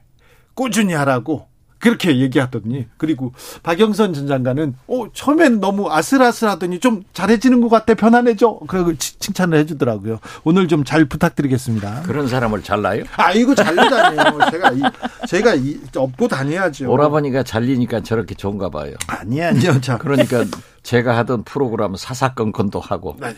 자 고품격 전방위 정치 토크의 저품격이지. 지금 아유. 지금 모셨잖아요. 사부님 그러시면 안 되죠. 자, 박지원 스승 이제 첫 번째 질문부터 가보겠습니다. 자, 지난해 지난해 정치권에서 가장 큰 뉴스는 어, 검찰총장 출신 영선 대통령의 탄생이라고 이렇게 봤는데 영선이가 여기 있습니다. 네, 알겠어요. 뭐, 어, 좀 감이 떨어지셨나? 자, 어, 가장 아쉬웠던 점은 뭐고, 아, 이거 평가할 만한 부분은 뭔지 윤 대통령의 첫해 한번 이렇게 보겠습니다. 총체적으로 실패를 했는데요. 네. 윤석열 대통령이 가장 잘못한 것은 네. 취임 5월 10일 날 해가지고 네. 다음 날 박지원 국정원장을 유임시키지 않고 잘라버린 거예요. 네. 거기서도 잘리셨군요. 아, 그랬어요? 네. 잘못해서 어떤 결과가 나왔습니까? 결과가 지금 남북 관계가 네. 긴장되고 남북 문제는 좀 있죠. 국제적으로 굉장히 어려워지잖아요. 네. 음. 왜 우리 박남매는 네. 능력에 비해서 출세를 못 하고 있어요. 그래요? 그런데 지금 작년 최고의 불행은 능력 없는 사람들이 출세한 것. 네. 이게 문제예요. 그렇습니까? 자, 박영선 장관은 어떻게 보셨는지? 저는 이제 정치는 끝없는 타협인데 네. 이 타협이 완전히 신길종 됐잖아요. 그렇죠. 그리고 이제 완전히 검사식 정치가 실현되고 있습니다. 네. 네. 뭐 아니면 도. 네. 네. 그래서 이게 과연 이렇게 해갖고 우리나라가 어디로 갈 거냐 네. 정말 걱정된다. 네. 그리고 그 외치던 국민 통합 어, 이 말은 어디로 갔냐 그걸 좀 묻고 싶습니다. 네. 네. 용산에 있어요. 용산에 있습니까? 용산에 있어요. 어, 국민통합은. 국민통합은요? 지난번에 3일 하는 거 보세요. 네. 자기 세력 박근혜 이명박 세력 딱 통합하잖아요. 아, 네. 음. 자기 세력만 통합하는 게 그렇죠. 통합이다. 자, 그렇기 때문에 정권을 잡았으면 윤석열 대통령처럼 확실하게 해먹어야 돼. 김대중, 노무현, 문재인. 네. 대통령처럼 이 눈치, 저 눈치 보다가 아무것도 못하는 게 아니라 네. 확실하게 해먹는. 지금요? 그렇죠. 네. 그러니까 좋은 전통이 세워지고 있지만은 역사적으로 국민적으로는 굉장히 불행하다. 네. 저는 그렇게 봐요. 이렇게 얼굴 두꺼운 사람들만이 할 수 있는 일인 것 같습니다. 그러니까 이제 예를 들면 보수당이 집권을 하게 되면 네. 정말 지금 원장님이 말씀하셨던 것처럼 확실하게 해먹는 것 이거는 확실하게 하는 것 같아요. 아, 저 사람이 어떻게 저 자리에 그런 분들 많이 가잖아요. 그렇습니다. 문제가 있고 비판이 있더라도 그냥 그냥 직진합니다. 네. 그러니까 MB 박근혜 정부 시절에는요. 거의 그 호남 출신 사람들은 네. 권력 기관에서 승진이 거의 안 됐잖아요. 네. 그러니까 그런 것처럼 확실하게 이렇게 하는데 이 확실하게 하는 이것 때문에 정 나라가 지금 두동강이 나고 있다. 저는 이렇게 생각합니다. 그런데 그것 때문에 지금 윤석열 대통령은 지지도가 올라가고 있어요. 네. 음? 이걸 어떻게 바라봐야 됩니까? 이건요. 나는 윤석열 대통령이 그렇게 작전을 쓸 머리가 있는지는 몰라요. 네. 아무튼 국민적 지지가 24%까지 내려갔다가 지금 40% 선으로 가잖아요. 네. 그런데 이렇게 확실한 정책. 그래서 나는 윤석열 대통령이 일본 정치 세력들이 다 우경화 해가지고 예. 지금 진보적 사람들이 거의 없어요. 예. 아베의 길을 가고 있다. 저는 그렇게 봐요. 어? 자 보십시오. 화물연대 파업에서 민주당과 화물연대 노조원들이 정부안을 받겠다. 네. 하고 받았잖아요. 네. 그렇지만 윤석열 대통령은 안 돼. 끊어버리잖아요. 네. 고개 숙이고 오니까 발로 밟아버리잖아요. 전작년 저도 지지하지 않습니다. 네. 그렇지만은 그 분들이 얼마나 답답하고 외로우면 그 길을 택했는가. 하고 조금 더 설득했어야 되지 완전히 끌어버리잖아요. 그러니까 많은 사람들이 저렇게 해야 된다. 저 단호한 모습이 리더십을 발휘하고 있다. 이런 평가를 하더라고요. 저는 이렇게 저는 가서는 나라가 어려워진다. 그렇게 음. 봐요. 그러니까 그렇게 해서 제가 보기에는 윤석열 대통령 지지율이 40% 이상을 넘지는 못할 것으로 보입니다. 네. 어, 왜냐하면 이것은 이제 보복 정치를 낳을 수밖에 없으니까요. 그러니까 서로 어 그래 너 그랬어? 그러면 어 그래 우리 집권하면 보자. 뭐 이겁니다 지금. 근데 그 이게 지금 계속 대한민국 현대사에서 반복되고 있는데 네. 이거 사실 고리를 끊어내야 됩니다 이제. 네. 네. 그래서 다음번 대통령 원래는 윤석열 대통령한테 국민들이 이런 걸 기대했을 겁니다. 네. 아 보복 정치를 하지 않고 네. 어 국민 통합하는 거. 근데 지금은 기대하기가 힘드니까 다음번 대통령이 누군지는 모르겠습니다만은 그건 박지원이죠. 박지원이 대통령 돼야 보복 정치를 안 해요. 그렇습니까? 박영선이 돼야 안 하는 거 아닙니까? 네, 다음. 아, 다음? 아, 그렇군요. 어, 아, 서열이 있는데 오라버니가 그렇죠. 먼저 하고 동생이 다음에 해야지. 알겠습니다. 네. 자. 네. 아니, 어떻게 됐든, 그, 참, 이런 역사가 반복되는 것은 굉장히 국민이 불행한 거예요. 네. 사실 윤석열 대통령은 우리나라 대통령 중 가장 쉽게 되신 분이에요. 그렇죠. 혁명을 한 사람들은 목숨이라도 내놨죠. 네. 그렇지만은 저렇게 됐기 때문에 또 일생 검사를 하면서 검찰총장을 하면서 죄진 사람을 데려다가 단죄를 하는 그런 사회 정의도 세웠잖아요. 예. 그러니까 우리 사회가 얼마나 그러한 역사의 반복이 되고 있다는 것을 알고 있기 때문에 저는 최소한 윤석열 대통령은 과거를 잊고 우리가 충분히 과거사 진상규명 적폐청산했다. 이제 미래로 가자. 하고 나갔으면은 세종대왕 이래 최고의 성군이 됐을 건데 저렇게 정치 보복도부터 시작하는 이런 모습을 보고 우리 국민이 우리 대한민국이 참 네. 불행하구나 이런 생각을 참 했어요. 안타깝습니다. 왜냐하면 빚진 것이 없는 대통령이거든요. 그렇죠. 다른 대통령에 비해서. 네. 그러면 전 참 굉장히 홀가분하게 정치를 며, 경쾌하게 할 수 있을 것 같은데 네. 너무 무겁고 힘들게 정치를 한다 이런 생각이 듭니다. 그건 무겁고 아니고 굉장히 쉽게 하는 거예요. 그러니까 아 어떻게 보면 또 뒤집어 보면 해버리는 거예요. 뒤집, 어 보면 또 너무 쉽게 하는 거죠. 그러니까 네. 그 이명박 박근혜 정권에서 호남 인사들 하지 않았다. 이렇게까지는 안 했어요. 오늘 어제 경찰 경무관 승진 인사가 나왔어요. 예. 22명이 총경에서 경무관으로 승진했는데 제가 오늘 받아보니까 12명이 영남이에요. 아. 그리고 광주 전남에서 한 명씩이에요. 전라북도는 없고. 늘 그래왔죠. 뭐 그런데 이두 명, 네. 두분 다 경무관으로 승진한 분 두 분 다 내년에 정년이에요. 아이고. 음. 그러면은 경무관 중에서 치안감으로 승진을 하고 치안감이 치안정감 되고 네.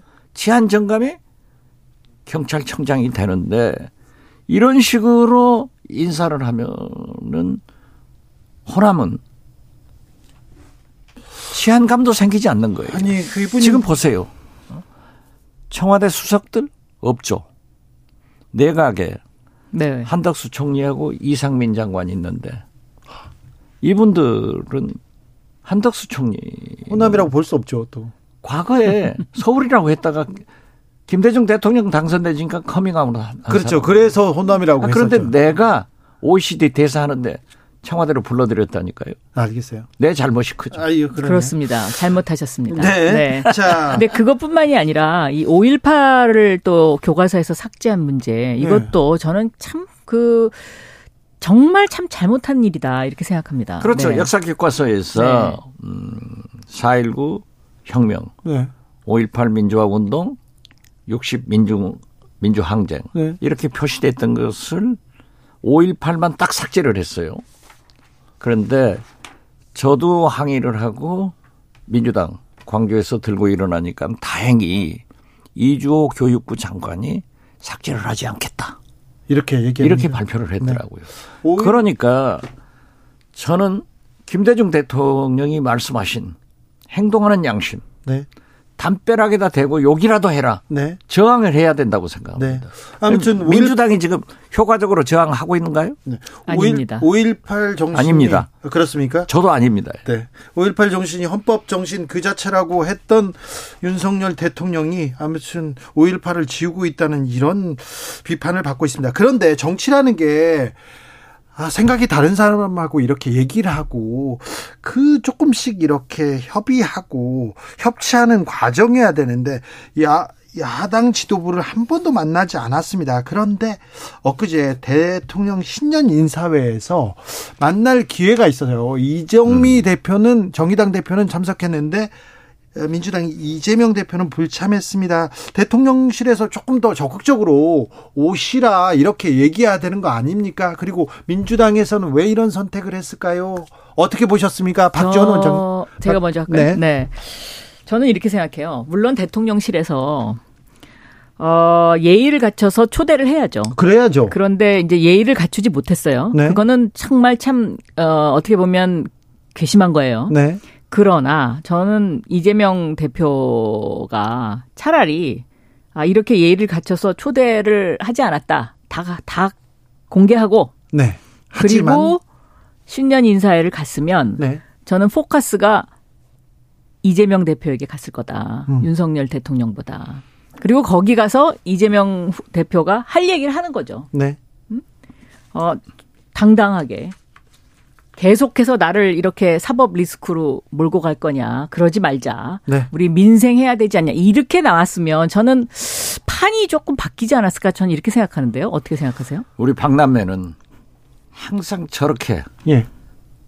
이구동성 똑같이 하기 때문에 박남매의 능력을 평가하는 거예요. 아, 그렇습니까? 이하 동문 똑같습니다. 네. 똑같습니까? 어쩌면 저렇게 저하고 똑같을까? 네. 아, 틀린 점을 제가 찾아내고 아니 그런데 네? 사실 설사 절차가 잘못돼서 의전이 잘못됐다 하더라도 네. 이재명 대표는 반드시 가야 됩니다. 반드시 가야 됩니다. 반드시 가야 됩니다. 네. 여야 영수가 만나는 것은 야당의 득이 되지. 예. 근데 대단, 대단히 잘못, 큰 잘못을 했다. 예. 저는 그렇게 평가합니다. 아, 그렇습니까? 나름대로 뭐 문재인 대통령하고 가서 또 메시지를 내고 그랬으니까. 문재인 대통령은 퇴임하셨기 때문에 또 우리 식구이기 때문에 언제든지 가서 만날 수 있어요. 네. 지금 윤석열 대통령이 제일 잘못하는 것이 국민들은 또 대통령 스스로도 협치를 하겠다 해놓고 안 하잖아요. 네. 지금 8개월이 됐어도 관저에서 자기 식구들하고만 밥 먹고 얘기만 한단 말이에요. 네. 주호영 원내대표하고 포옹을 했다고 하면은 제2호 포옹의 대상은 이재명이 돼야 된다. 예. 이 모습을 TV를 통해서 국민들이 보면은 야, 우리 정치가 이제 협치되는구나. 네. 하고 윤석열이 좋다니까요. 대통령 지지율 올라가죠. 그렇죠. 네. 그리고 만약에 이재명 대표가 신년 인사회를 가고 그 네. 다음 날 문재인 대통령을 예방을 했으면 네. 아니면 거꾸로 1일 날 문재인 대통령한테 먼저 인사를 드리고 뭐 이렇게 순서를 그렇게 했으면 제가 보기엔 훨씬 시너지가 났을 겁니다. 아, 네. 네. 알겠습니다. 윤 대통령이 지금 신년부터 노동, 교육, 연금 3대 개혁 계속 얘기합니다. 특별히 노동 개혁 이렇게 얘기하는데 음, 어떻게 보고 계시는지요?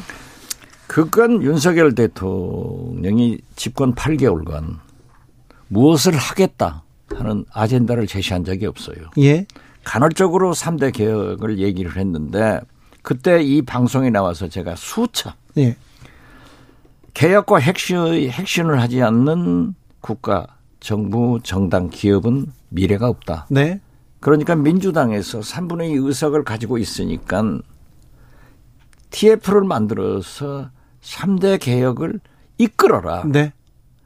그래서 박근혜는 민주당의 경제 민주화와 예. 통합의 정치를 끌어다가 대통령이 돼버렸잖아요. 그렇죠. 클린턴 대통령도 동성애 반대는 미국 공화당의 정책인데 그걸 자기가 발표해 가지고 대통령이 당선된 거예요.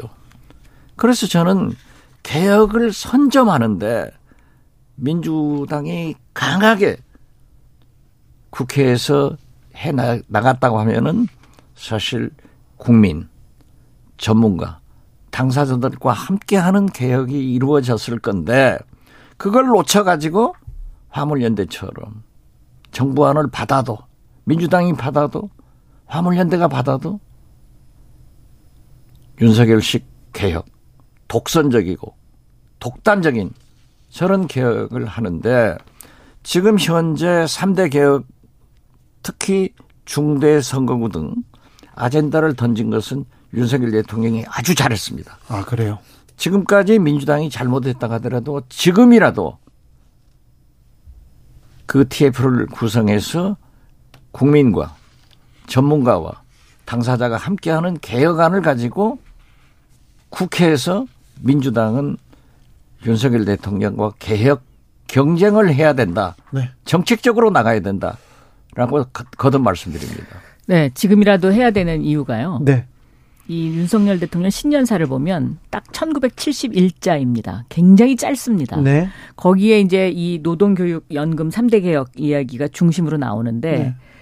어, 왜라는 것은 왜 해야 되는지에 대한 이유는 있지만 어떻게 하겠다는 방법론이 없습니다. 네. 그런데 이 노동교육연금 이 3대 개혁의 문제는 반드시 상대가 있는 개혁이기 때문에 네. 이 방법론과 관련해서 어, 기득권의 이야기만 듣고 기득권의 이야기만 듣는 개혁이 되면 이것도 나라가 완전히 또 휘청휘청하죠. 네. 그렇기 때문에 민주당의 역할이 지금 여기에 있다고 저는 봅니다. 네. 그러니까 노동교육연금의 그 약자들의 목소리, 어, 정말 어두운 곳에서 일하는 우리 말 없는 그, 그 시민들, 국민들의 목소리를 민주당이 대변해주는 그러한 전략을 지금부터 아주 디테일하게 짜야 된다. 민주당 주진이 앵커 네. 진행하기 전에 네. 왜 우리 박남매는 이렇게 능력이 출중한데? 네. 그래서 모셨죠. 네. 우리는 능력에 비해서 출세를 못 하고 있어요. 아니 그 원장했고 장관했고 수석했고 이만큼 했는데 그래도 더 해야잖아요. 더 해야죠. 네, 더 해야. 내가 더... 했으면 훨씬 잘한다니까. 알겠어요. 그러면 잘하죠. 알죠. 아유 박지원, 아, 박영선 더 잘하죠. 아까도 얘기했지만 네. 능력에 비해서 출세를 많이 한 사람들이 지금 문제를 일으키고 있는 아, 거예요. 네. 능력에 비해서 얼마나 좋아요 지금. 알겠어요. 개혁을 선점해서 네. 약자를 당사자와 함께 개혁해야 성공한다. 알겠어요. 바로 이거예요. 능력에 비해서 출세를 많이 한 사람 중에 윤석열 대통령도 들어갑니까? 저 우리 누이가 한번 말해봐봐. 웃는 것으로 대, 대신 아니 네. 아니 두 분은 윤석열 대통령하고 친하잖아. 아니 뭐 원장님도 친했잖아요. 저는 검, 업무적으로 친했고 검사 시절에 네 친했어요. 네, 네. 알죠, 잘 알죠. 그런데 검사 시절에 수사해서 기소해버리잖아. 아니 저는 두 분도 보복을 당해야지. 아니 저는 방송에서 잘렸잖아 하나 지금 TBS에서. 그러면 우리 누이 동생만 잘 나가네. 누이도 지금 미국 가시잖아요 공부하러. 잘 나가면 공부하러 갑니까? 자, 여기까지 하고요. 자, 얘기할게요. 그런데 중대선거구제 대통령이 딱 건졌어요. 네. 그런데 선거개혁, 정치개혁, 민주당이 계속해서 지금 해야 된다고 주장했지 않습니까? 소선거구제는 없애야 된다 이렇게 얘기했는데 아무튼 대통령의 이 어, 중대선거구제는 못 받겠다 이렇게 얘기합니다. 근데 누가요? 민주당에서요. 아직까지 결론은 안 났죠. 결론은 안 났지만 이재명 이재명 당 대표가 미온적이죠. 네. 그런데 실질적으로 민주당 의원들을 만나 보면은요. 네. 이 중대 선거구제 논의를 진지하게 그동안 해왔던 곳이 바로 민주당이에요. 민주당이 선거 그 개혁에 대해서는 계속해서 화두를 던졌잖아요. 그렇습니다. 그런데 이거를 윤석열 대통령이 그냥 성 선점을 해버린 거죠. 그러니까 예. 완전히 클린턴 음. 대통령 된 거야. 아. 그냥. 자 선점했어요. 예. 가져와 버린 거지. 그 민주당이 더 크게 또 나가야 될 거 아닙니까? 저는 이 중대 선거구제 문제를 민주당 의원들이 적극적으로 받아야 된다. 적극적으로 받아야 네. 된다. 이유는 지금 디지털 시대잖아요. 네. 디지털 시대의 가장 큰 특징이 다양성입니다. 이 다양성을 담을 그릇을 국회에서 만들어줘야 됩니다. 이 소선거구제는 양당의 독점, 그다음에 양당의 양극화의 폐해가 지금 너무 진하기 때문에 네. 국민들이 여기에 대해서 혐오감을 느끼고 있고 실질적으로 여론조사 보면 중대선거구제를 선호하는 국민들이 훨씬 높습니다. 그렇죠. 네. 그 35년간 이 그 승자 독식, 대결 정치, 지역구도 지금 고착돼 있기 때문에 정치 개혁해라, 선거 개편하라 이렇게 얘기하지 않습니까?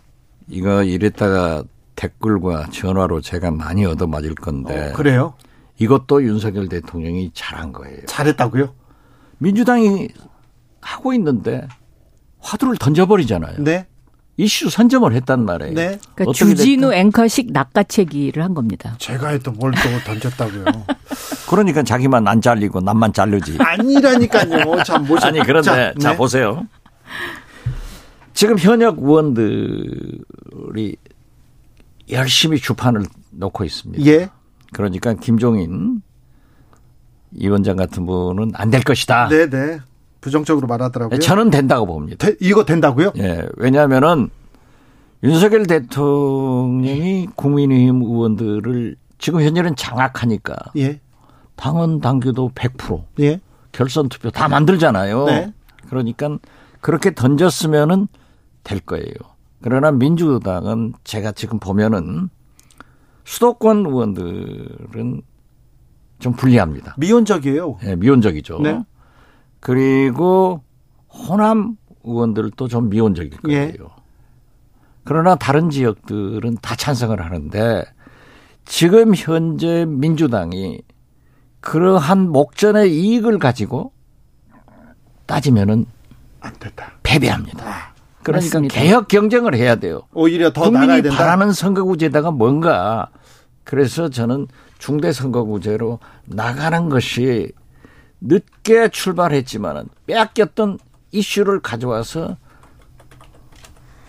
세게 네. 밀고 가라. 저는 이걸 권합니다. 그런 네. 그런데 이재명 대표가 중대 선거구제는 뭐 이것만 다 방법은 아니다 이러면서 미온적인 반응을 바로 보였어요. 음. 왜 그럴까요?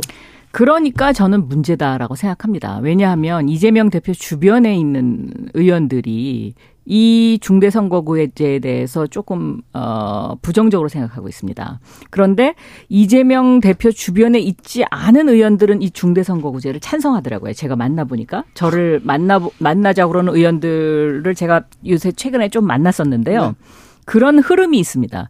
그런 흐름이 있는데 이 이재명 대표는 지금 이것을 반대 그러니까 미온적으로 하는 이유는 의원들의 눈, 눈치를 보는 겁니다. 아, 의원들, 예, 네. 의원들한테 생각을 네. 듣겠죠. 네. 그런데 저는 이 개혁 이슈를 받아야 된다고 생각하고 현재 분위기로 보면 중대선거구제가로 바뀔 가능성이 상당히 높습니다. 네. 만약에 중대선거구제가 안 된다고 생각했을 때는 권역별 비례대표제까지는 확실하게 저는 이번에 바뀔 것 같습니다. 예. 그래서 그 이 이슈를 또 민주당이 뭔가 셈법을 동원해서 유불리를 따져서 소선거구제로 계속 가야 되겠다라고 주장을 하면 저는 국민들로부터 상당히 많이 어, 그 외면받지 않을까 이런 생각을 하고 있습니다. 자, 지금부터 기대했던 대로 박남매가 갈립니다. 네. 여기서 갈려요. 자, 네. 제가 만나본 이재명 대표의 측근들은 네. 찬성하더라고요. 찬성해요? 해야 된다. 네. 그런데 역시 당 대표는 의원들 전체를 끌고 가야 된다는 네. 말이에요. 수도권 의원들을 끌고 가야 된다. 그렇죠. 어? 호남 의원들을 끌고 가야 된단 네. 말이에요. 그렇기 때문에 너무 이재명 대표가 찬성이다 해버리면 그 사람들을 좀 매니지멘트 하는데 문제가 있다. 네. 그러니까 미온적인 것을 보이면서 네. 중대선거구로 끌고 가야겠다 하는 것을 제가 윤석열 대통령이 이 화두를 던지기 전에 네. 이틀 전에 만나신 상당한 중진무원이 중대선거구로 간다. 네. 그래서 제가 그 얘기를 보고 맨 먼저 페이스북에다 이거 뺏겼다 예. 한 거예요. 내가 엊그제 복당한 사람이 무엇을 알겠어요. 아, 그래서 저는 결국 거듭 말씀드리지만 개혁을 혁신을 경쟁해서 이겨야 되지 네. 여기에서 후퇴하면 안 된다. 네. 민주당이 그 의원들이 토론을 많이 해야죠. 예. 음? 그렇게 획일적으로 명령을 통하는 국민의힘과는 다르다고요. 네. 그래서 민, 저는 잘 되리라고 봅니다. 민주당이 다당제, 제3의 선택, 그리고 뭐 비례대표제 강화, 그리고 선거 개혁, 정치 개혁에 더 앞장서야 된다. 그렇죠. 네. 그리고 다당제를 위해서는 아까 우리 박영선 장관이 말씀한 대로 권역별 비례대표제. 이런 비례대표 네. 이거 잘 고쳐야 돼요. 네. 위성장단 같은 건 안 만드는 것으로 고쳐내가야 되고. 그렇죠. 특히 지금 현재 원내 교섭단체 구성 요건이 원내 20석이에요. 있는데 예. 이걸 10석 정도로 네. 내려야 된다. 네. 어, 저는 그렇게 이재명 대표한테도 건의를 했어요. 네. 이재명 대표 주변에 있는 의원들의 부류는 제가 알기에는 두 가지 종류가 있습니다. 하나는 중대선거구제에 찬성하면서 어, 미온적 태도를 보이는 의원들이 있고요. 네. 또한 그룹은 반대합니다. 그래요? 네. 민주당 자체가 통일된 의견보다는 다양성이 있으니까 그 반대도 있고 찬성도 있더라고요. 네. 이인영 의원 뭐 일본 자민당을 꿈꾸고 있는가 그러면서 윤석열 대통령 비판했습니다.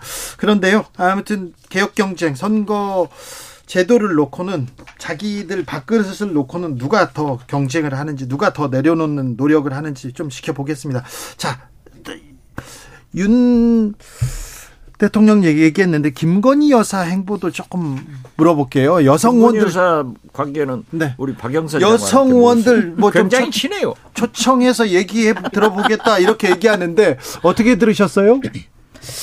그 대통령 부인이 됐으면은 여성 의원들을 만나는 거는 해야죠. 네. 네. 그 이호 여사도 하셨어요. 네. 그건 잘했던데 왜 그런 걸 자꾸 아, 이거 가지고 문제 삼으면 안 됩니까? 문제 그, 삼아서는 안 되지. 아니 그 전에 나는 네. 조용히 내조만 하겠다. 정치적인 활동 그런 건 안 하겠다. 이렇게 그게 틀린 거예요. 틀린 겁니까? 그래서 제가 얘기했잖아요. 영부인은 네. 대통령 배우자는 언행 자체가 메시지고 정치다. 네. 그렇기 때문에 공적 관리를 받아야 된다. 지금 그 공적 관리를 받지 않고 자기 사진사 데리고 찍고 자기 보도자료 내는 것이 문제지. 네. 잘하는 건 잘하는 거지. 그리고 그 여성분들을 더 발전시키기 위해서 만나겠다. 좋은 거 아니에요? 네.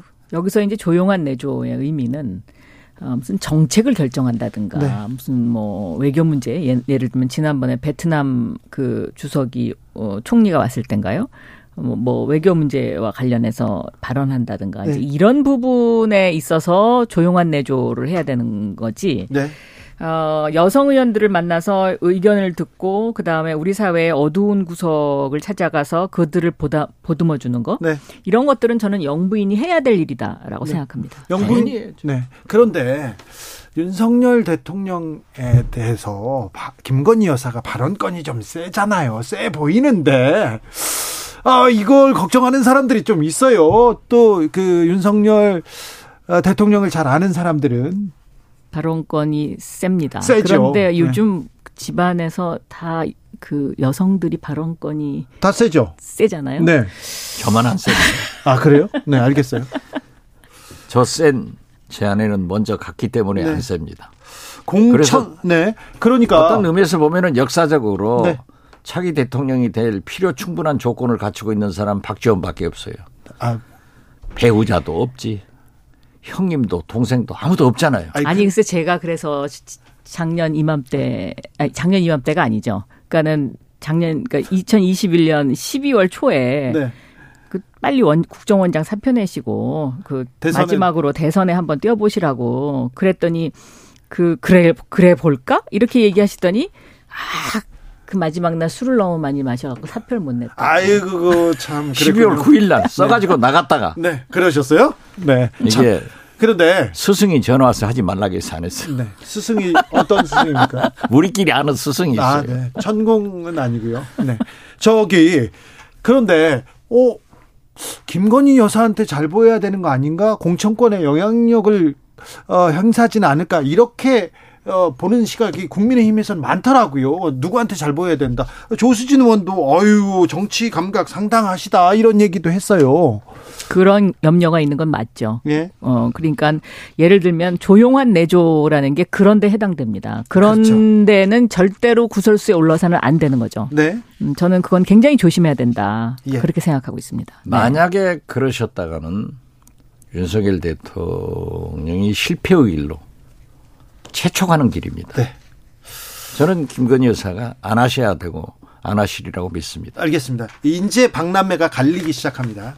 국민의힘 어쨌거나 윤핵관 손에 들어간다. 그래서 권성동이 대표가 될 것이다. 권성동 원내 전, 전 원내대표죠. 권성동 의원은 뭐 지지도도 약하고 인지도도 약하고 아무도 얘기하지 않을 때부터도 박지원 원장께서는 봐라.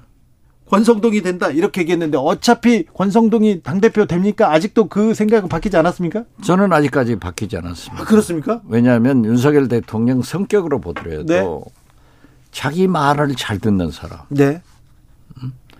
자기가 총선의 공천권을 행사해야 되는데 네. 다른 소리가 안 나와야 되기 때문에 저는 권성동 의원을 반드시 시킬 것이다. 야, 이렇게 봅니다. 박영선 궁금하다. 그렇게 되면 민주당에서는 thank you죠. 그렇습니까? 네. 네.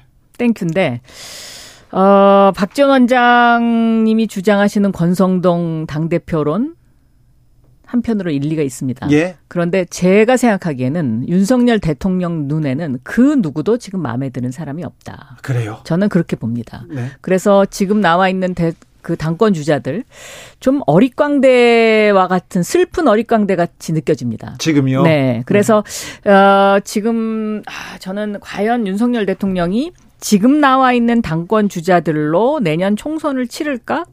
저는 아니라고 봅니다. 그러면 외부에 있는 지금 권영세 장관이나 원희룡 장관 가능성 보시는 겁니까? 예를 들어서요. 네. 지금 전당대회가 3월 8일로 정해졌잖아요. 네.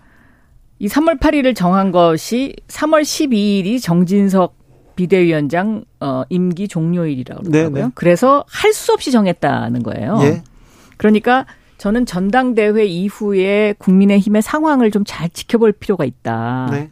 그러니까 예를 들면 멀쩡한 당대표도 다 비대위가 꾸려지지 않습니까? 총선 앞두고. 예. 그렇기 때문에 이번에 그 당선되는 당대표가 과연 공천권을 행사할 수 있을까? 글쎄요. 저는 거기에 question입니다. 그래도 정당인데 무리수를 그렇게까지 두지는 않을 거예요. 그리고 지금 현재 나와 있는 사람들에 대해서 윤석열 대통령의 마음에 안 든다고 그런다고 한동훈 법무부 장관을 하겠어요. 이건 너무 빠른 거예요. 그러니까 저는 이렇게 생각합니다. 음.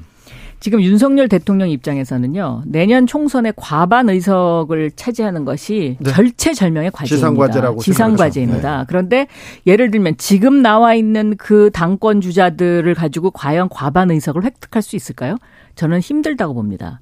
그래서 일단 전당대회는 전당대회대로 치르고 그리고 나서 뭐 예를 들면 국민의힘이 다시 비대위 체제로 가든지 바로요? 예, 아니 그러니까 바로가 아니라 네. 이거는 이제 내년 가을 네. 올 가을쯤의 얘기죠. 올 네. 가을쯤에 다시 비대위 체제로 가든지 네. 아니면 국민의힘도 뭔가 분열해서 무슨 새로운 형태의 뭐가 나오지 않을까. 예. 아 그렇기 때문에 지금 올 4월 달에 김진표 국회의장이 주장하시는 그 선거제 개편 네. 이거를 아주 세밀하게 들여다볼 필요가 있다. 그러니까 이것이 판의 시스템을 어떻게 그렇죠. 짜느냐에 그렇죠. 따라서 네.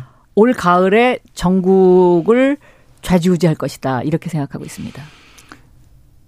저는 어떤 경우에도 보수 대분열이 난다. 네. 하는 것은 제가 작년부터 계속, 계속 네. 얘기했잖아요. 그리고 윤석열 대통령은 지금 현재 국민의힘이 자기 당이 아니에요. 예. 음. 네, 자기가 맞습니다. 업혀간 거예요. 네. 음. 그렇기 때문에 대통령이 되면은 누구나 자기 당을 만들려고 하더라고요. 네. 음. 저도 여러 대통령을 모셔보고 이렇게 보면은 그러기 때문에 새로운 정당을 꾸밀려고 생각하는 것은 사실이에요. 아, 네. 그러한 움직임이 지금 있는 것도 사실이고. 네. 그렇지만은 정치는 어떤 강한 권력도 민심을 떠날 수 존재할 수 없습니다. 네. 마치 경제가 시장을 떠나지 못하듯. 네. 그렇기 때문에 저는 그러한 생각을 윤석열 대통령이 하는 것은 곧 실패의 길이다. 네. 상선 약속. 저는 여기서 약간 생각이 다릅니다. 네. 노무현 대통령이요. 2003년도에 민주당에서 열린우리당을 만드셨어요. 네. 그리고 2004년 총선에서 과반 의석을 획득했는데 네.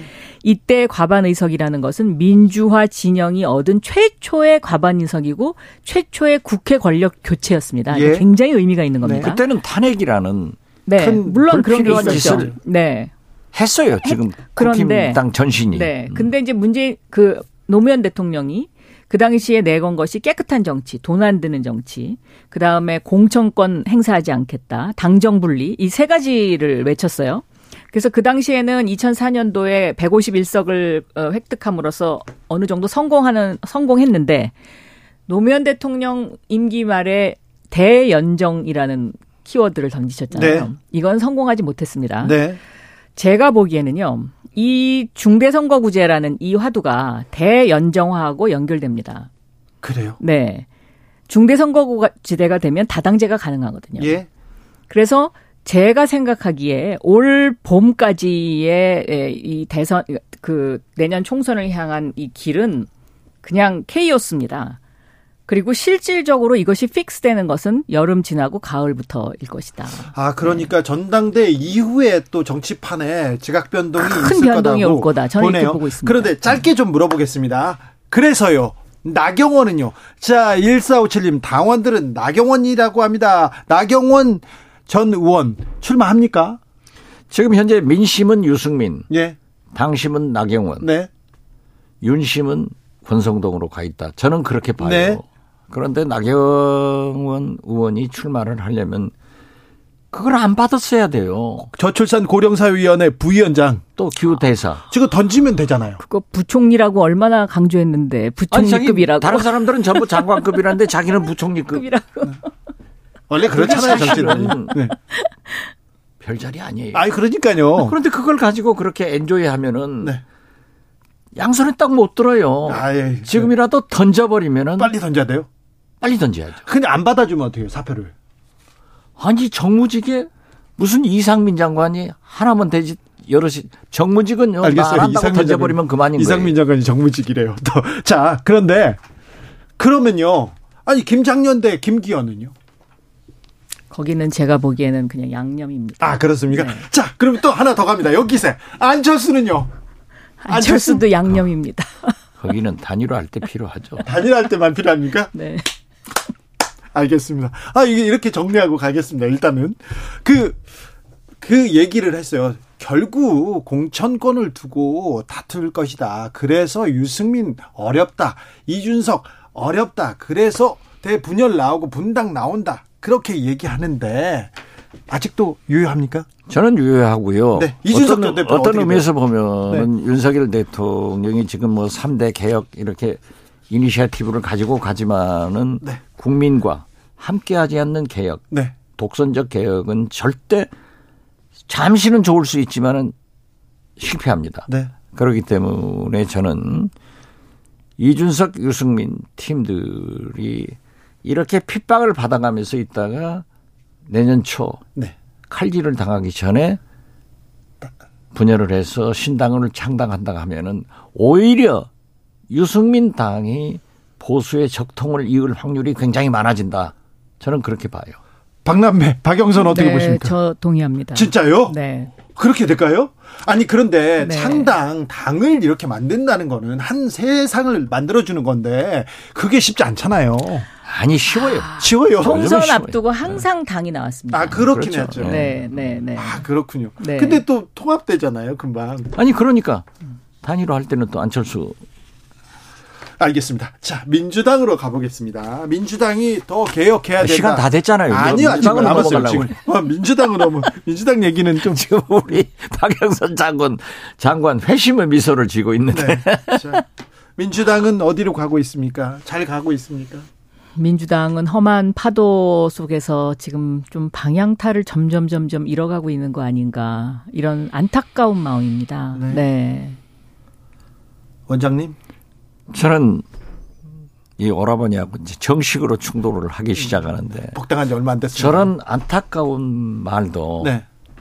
지금은 표현할 때가 아니다. 그래요? 네. 왜요? 지금은 단결해서 야당 탄압에 투쟁할 때다 이렇게 생각합니다. 그런데 잘못한 건 또 잘못했다고 해야 될거 아, 아니에요? 그것은 당내 토론을 해야죠. 당내 이, 이 얘기는 이겁니다. 네. 그러니까 생각만 하고 말은 하지 말라는 뜻이거든요. 네. 그러면 제 생각이 옳다는 얘기죠. 아, 그런가요? 오빠 말씀해 줘 보세요.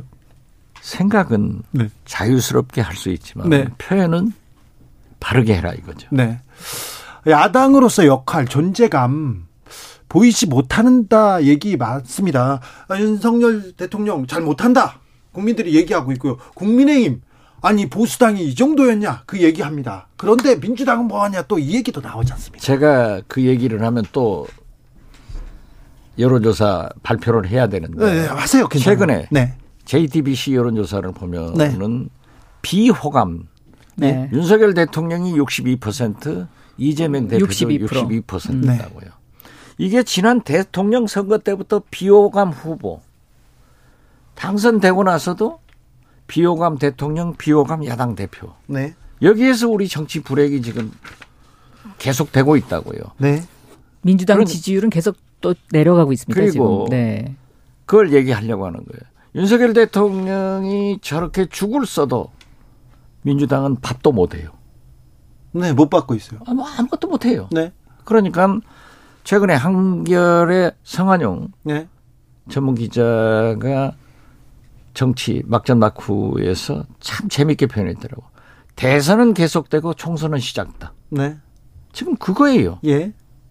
그래서 우리 국민들이 방황을 하고 있는데 저는 윤석열 대통령이 대통령 당선됐으면 선거는 치열하게 했더라도 성공할 수 있도록 도와줄 것은 도와줘야 돼. 네. 잘못하는 것은 지적하고 예. 그 역할을 민주당이 못하고 있는 것에 너무 한쪽에 매몰돼 가지고 있다. 그런가 하면은 윤석열 대통령은 너 모든 것을 편향적으로 자기 식구들만 이렇게 해버린단 말이에요. 인사도 그렇고 사면도 그렇고 모든 게 그래서 저는 지금 현재 민주당은 어떻게 됐든 단결해서 야당 탄압을 극복하는 투쟁을 해야지 다른 생각과 내부 비판은 좀 보류하자. 그리고 저는 우리 식구들끼리 앉았을 때는 다 그러한 얘기를 할 수 있지만은 네. 밖으로는 표출하지 말자 이런 생각까지 있습니다. 네. 저는 이제 이 부분에서 생각이 좀 다릅니다. 단결해서 싸울 건 싸우고요. 얘기할 건 해야 됩니다. 네. 왜 그러냐면 저는 어. 이 디지털 시대에 제일 위험한 게 경직성입니다. 네. 그러니까 조직이 유연해지지 않으면 모든 것을 할 수가 없습니다. 그러니까 우리나라 구, 그러니까 구글과 우리나라 삼성, 현대, 뭐 LG와 그 기업들의 차이점은 바로 이 유연하냐 경직되냐의 차이거든요. 네. 당도 마찬가지입니다. 당도 경직되기 시작하면 같이 다 깔아앉습니다. 그러니까 이 이거를 막아야 됩니다. 네. 이태원 참사도 저는 윤석열 정부가 너무나 경직되게 행, 행정부를 운영했기 때문에 빚어진 참사다라고 보고 있습니다. 예. 경직되면 지시하지 않으면 아무도 움직이지 않습니다. 유연하면 그 안에서 스스로 자율적으로 어, 해결이 됩니다. 그래서 저는 민주당에서 좀 어, 현역 의원들이 잘못된 것은 잘못됐다고 이야기하고 또 이재명 당대표를 확 안아줘야 될 때는 같이 가서 안아주고 이러한 그 수축과 이완의 예, 어떤 그런 전략이 좀 필요하고 그다음에 또 여기에 따른 어떤 이런 반전이 있어야지 매일 똑같은 얘기만 하고 이거 안 됩니다. 그러니까 지금 국민들이 민주당에 대해서 피로하게 생각하는 거는 매일 똑같은 얘기를 반복하기 때문에 그렇습니다. 그래서 메시지가 들리지가 않는 거죠. 근데요, 지금 음. 이재명 소환을 앞두고 있습니다. 검찰에서 전방위적으로 지금 치고 들어와서 민주당은 싸워야 된다. 이 얘기로 지금 똘똘 뭉쳐 있다고도 봐요. 경직돼 있다고도 보일 수 있습니다. 그런데 민주당의 길은 무엇입니까? 이재명의 길은 또 무엇이 돼야 됩니까? 민주당의 길은요. 저는 검찰이 아마 이재명 대표를 엿가락 늘리듯이 계속해서 올해 내내 괴롭힐 겁니다. 네. 그러면 그건 그거대로 놔둬야죠. 그 예상했던 거잖아요. 네, 네. 그리고 민주당의 새로운 길 찾아야 됩니다. 혁신, 개혁, 정치 개혁, 민생 이거를 제대로 가야죠. 원장님. 저도 마찬가지예요. 제가 그래서 민주당한테 얘기한 게 지금은 단결해서 싸우지만 네. 개혁에 앞장을 서라. 네. 지금 현재 보십시오. 윤석열 대통령이 조선일보하고 신년 인터뷰를 통해서 핵을 미국과 공유하겠다. 네. 그 다음날 휴가에서 돌아온 바이든 대통령은 한마디로 기자 질문에 노. 네. 그런데 오늘 아침까지도 지금 그러한 것들이 논쟁이 되더라고요. 네. 자, 드론이 무인기가 북한에서 이렇게 와도 국방 전문가가 아닌 대통령이 그렇게 말씀하셔서는 안 돼요. 네. 이제 문재인 대통령 책임 아니에요. 그런데 그 들어온 그러한 부대는 이미 2018년도 문재인 정부에서 창설됐고 청와대 거기에는 다 그런 장치가 돼 있어요. 용산으로 옮기니까 산이 없잖아요. 네.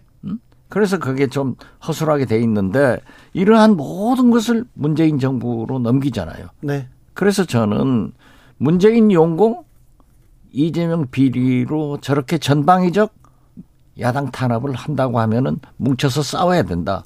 그 대신 개혁, 혁신의 경쟁을 하고 민생 문제에 대해서 같이 나가야지. 지금 민주당이 아무것도 하지 않고 있는 것은 잘못이다.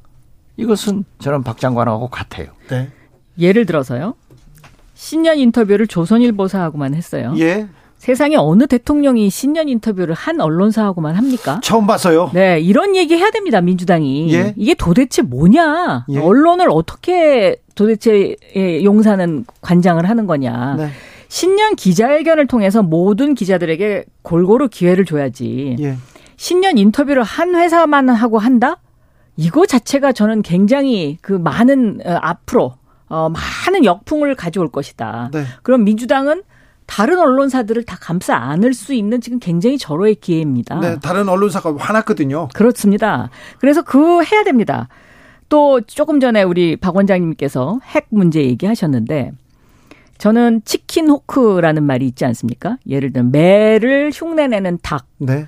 어, 미국에서 그 베트남전 때 그 군대를 갔다 오지 않거나 실전 경험이 없는 그 정치인들이 국민들에게만 안보를 강요하고 네. 전쟁을 찬성하는 그런 사람들을 치킨 호크라고 이야기를 했는데 네. 지금 우리나라의 대통령의 어떤 그 대북 정책이라든가 아, 이런 이런 것들이 마치 그런 치킨 호크의 위험성을 상당히 내포하고 있다. 아, 너무 무서워요. 네, 무섭죠. 네, 네, 네 무서운 말은 너무 무섭게 해요. 네.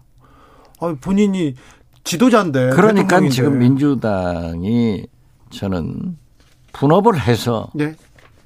이재명 사법 리스크는 사법 리스크대로 싸우고 그러한 문제에 대해서 과감하게 재, 지적을 해야지 네. 남북 관계만 하더라도 김정은도 전쟁하자 윤석열 대통령도 전쟁하자 하면은 이러다 전쟁 나면 어떻게 해요? 아, 그렇죠. 우리 국민만 그래서. 고통스럽습니다. 아, 그렇죠. 그러니까 네. 네. 그런데 이러한 문제를 언론에서도 지적이 약하고 민주당에서도 아무것도 없다고 하는 것은 민주당 전체가 이재명 사법 리스크만 방어하고 있다 하는 것으로 보이는 거예요. 네. 그래서 저는 거듭 말씀드리지만 그러한 정책과 개혁, 혁신에 대해서 아젠다를 설정해서 잡고 또 설사 윤석열 대통령이 화두를 던졌다 하더라도 가져와서 해라 이거죠. 자, 여기서 한 발짝 더 들어갑니다. 유인태 민주당의 원로인 유인태 전 의원께서 그런 얘기했습니다. 이재명 대표 측근 비리 확인되면 대표직 유지하겠나? 도의적 책임 져야 된다 이렇게 얘기했는데 어떻게 보세요? 측근 비리가 확정적으로 안 남았잖아요. 김용 정진상이 만약에 유죄가 확정되면 이렇게 보입니다. 거기서 연결된 건 없잖아요. 네. 네. 아직 연결된 건 없습니다. 그렇죠. 네. 그러니까 유죄가 확정되는 것을 입증할 것은 검찰의 몫이에요. 예. 그런데 어? 이재명도 정진상도 김용도 아니라는 거 아니에요. 그렇다 하면은 그러한 혐의 제공만 가지고 확정적 얘기를 하지 말자 이거예요. 네. 아직 그런 얘기는 하지 말자. 당을 그렇죠. 위해서. 네.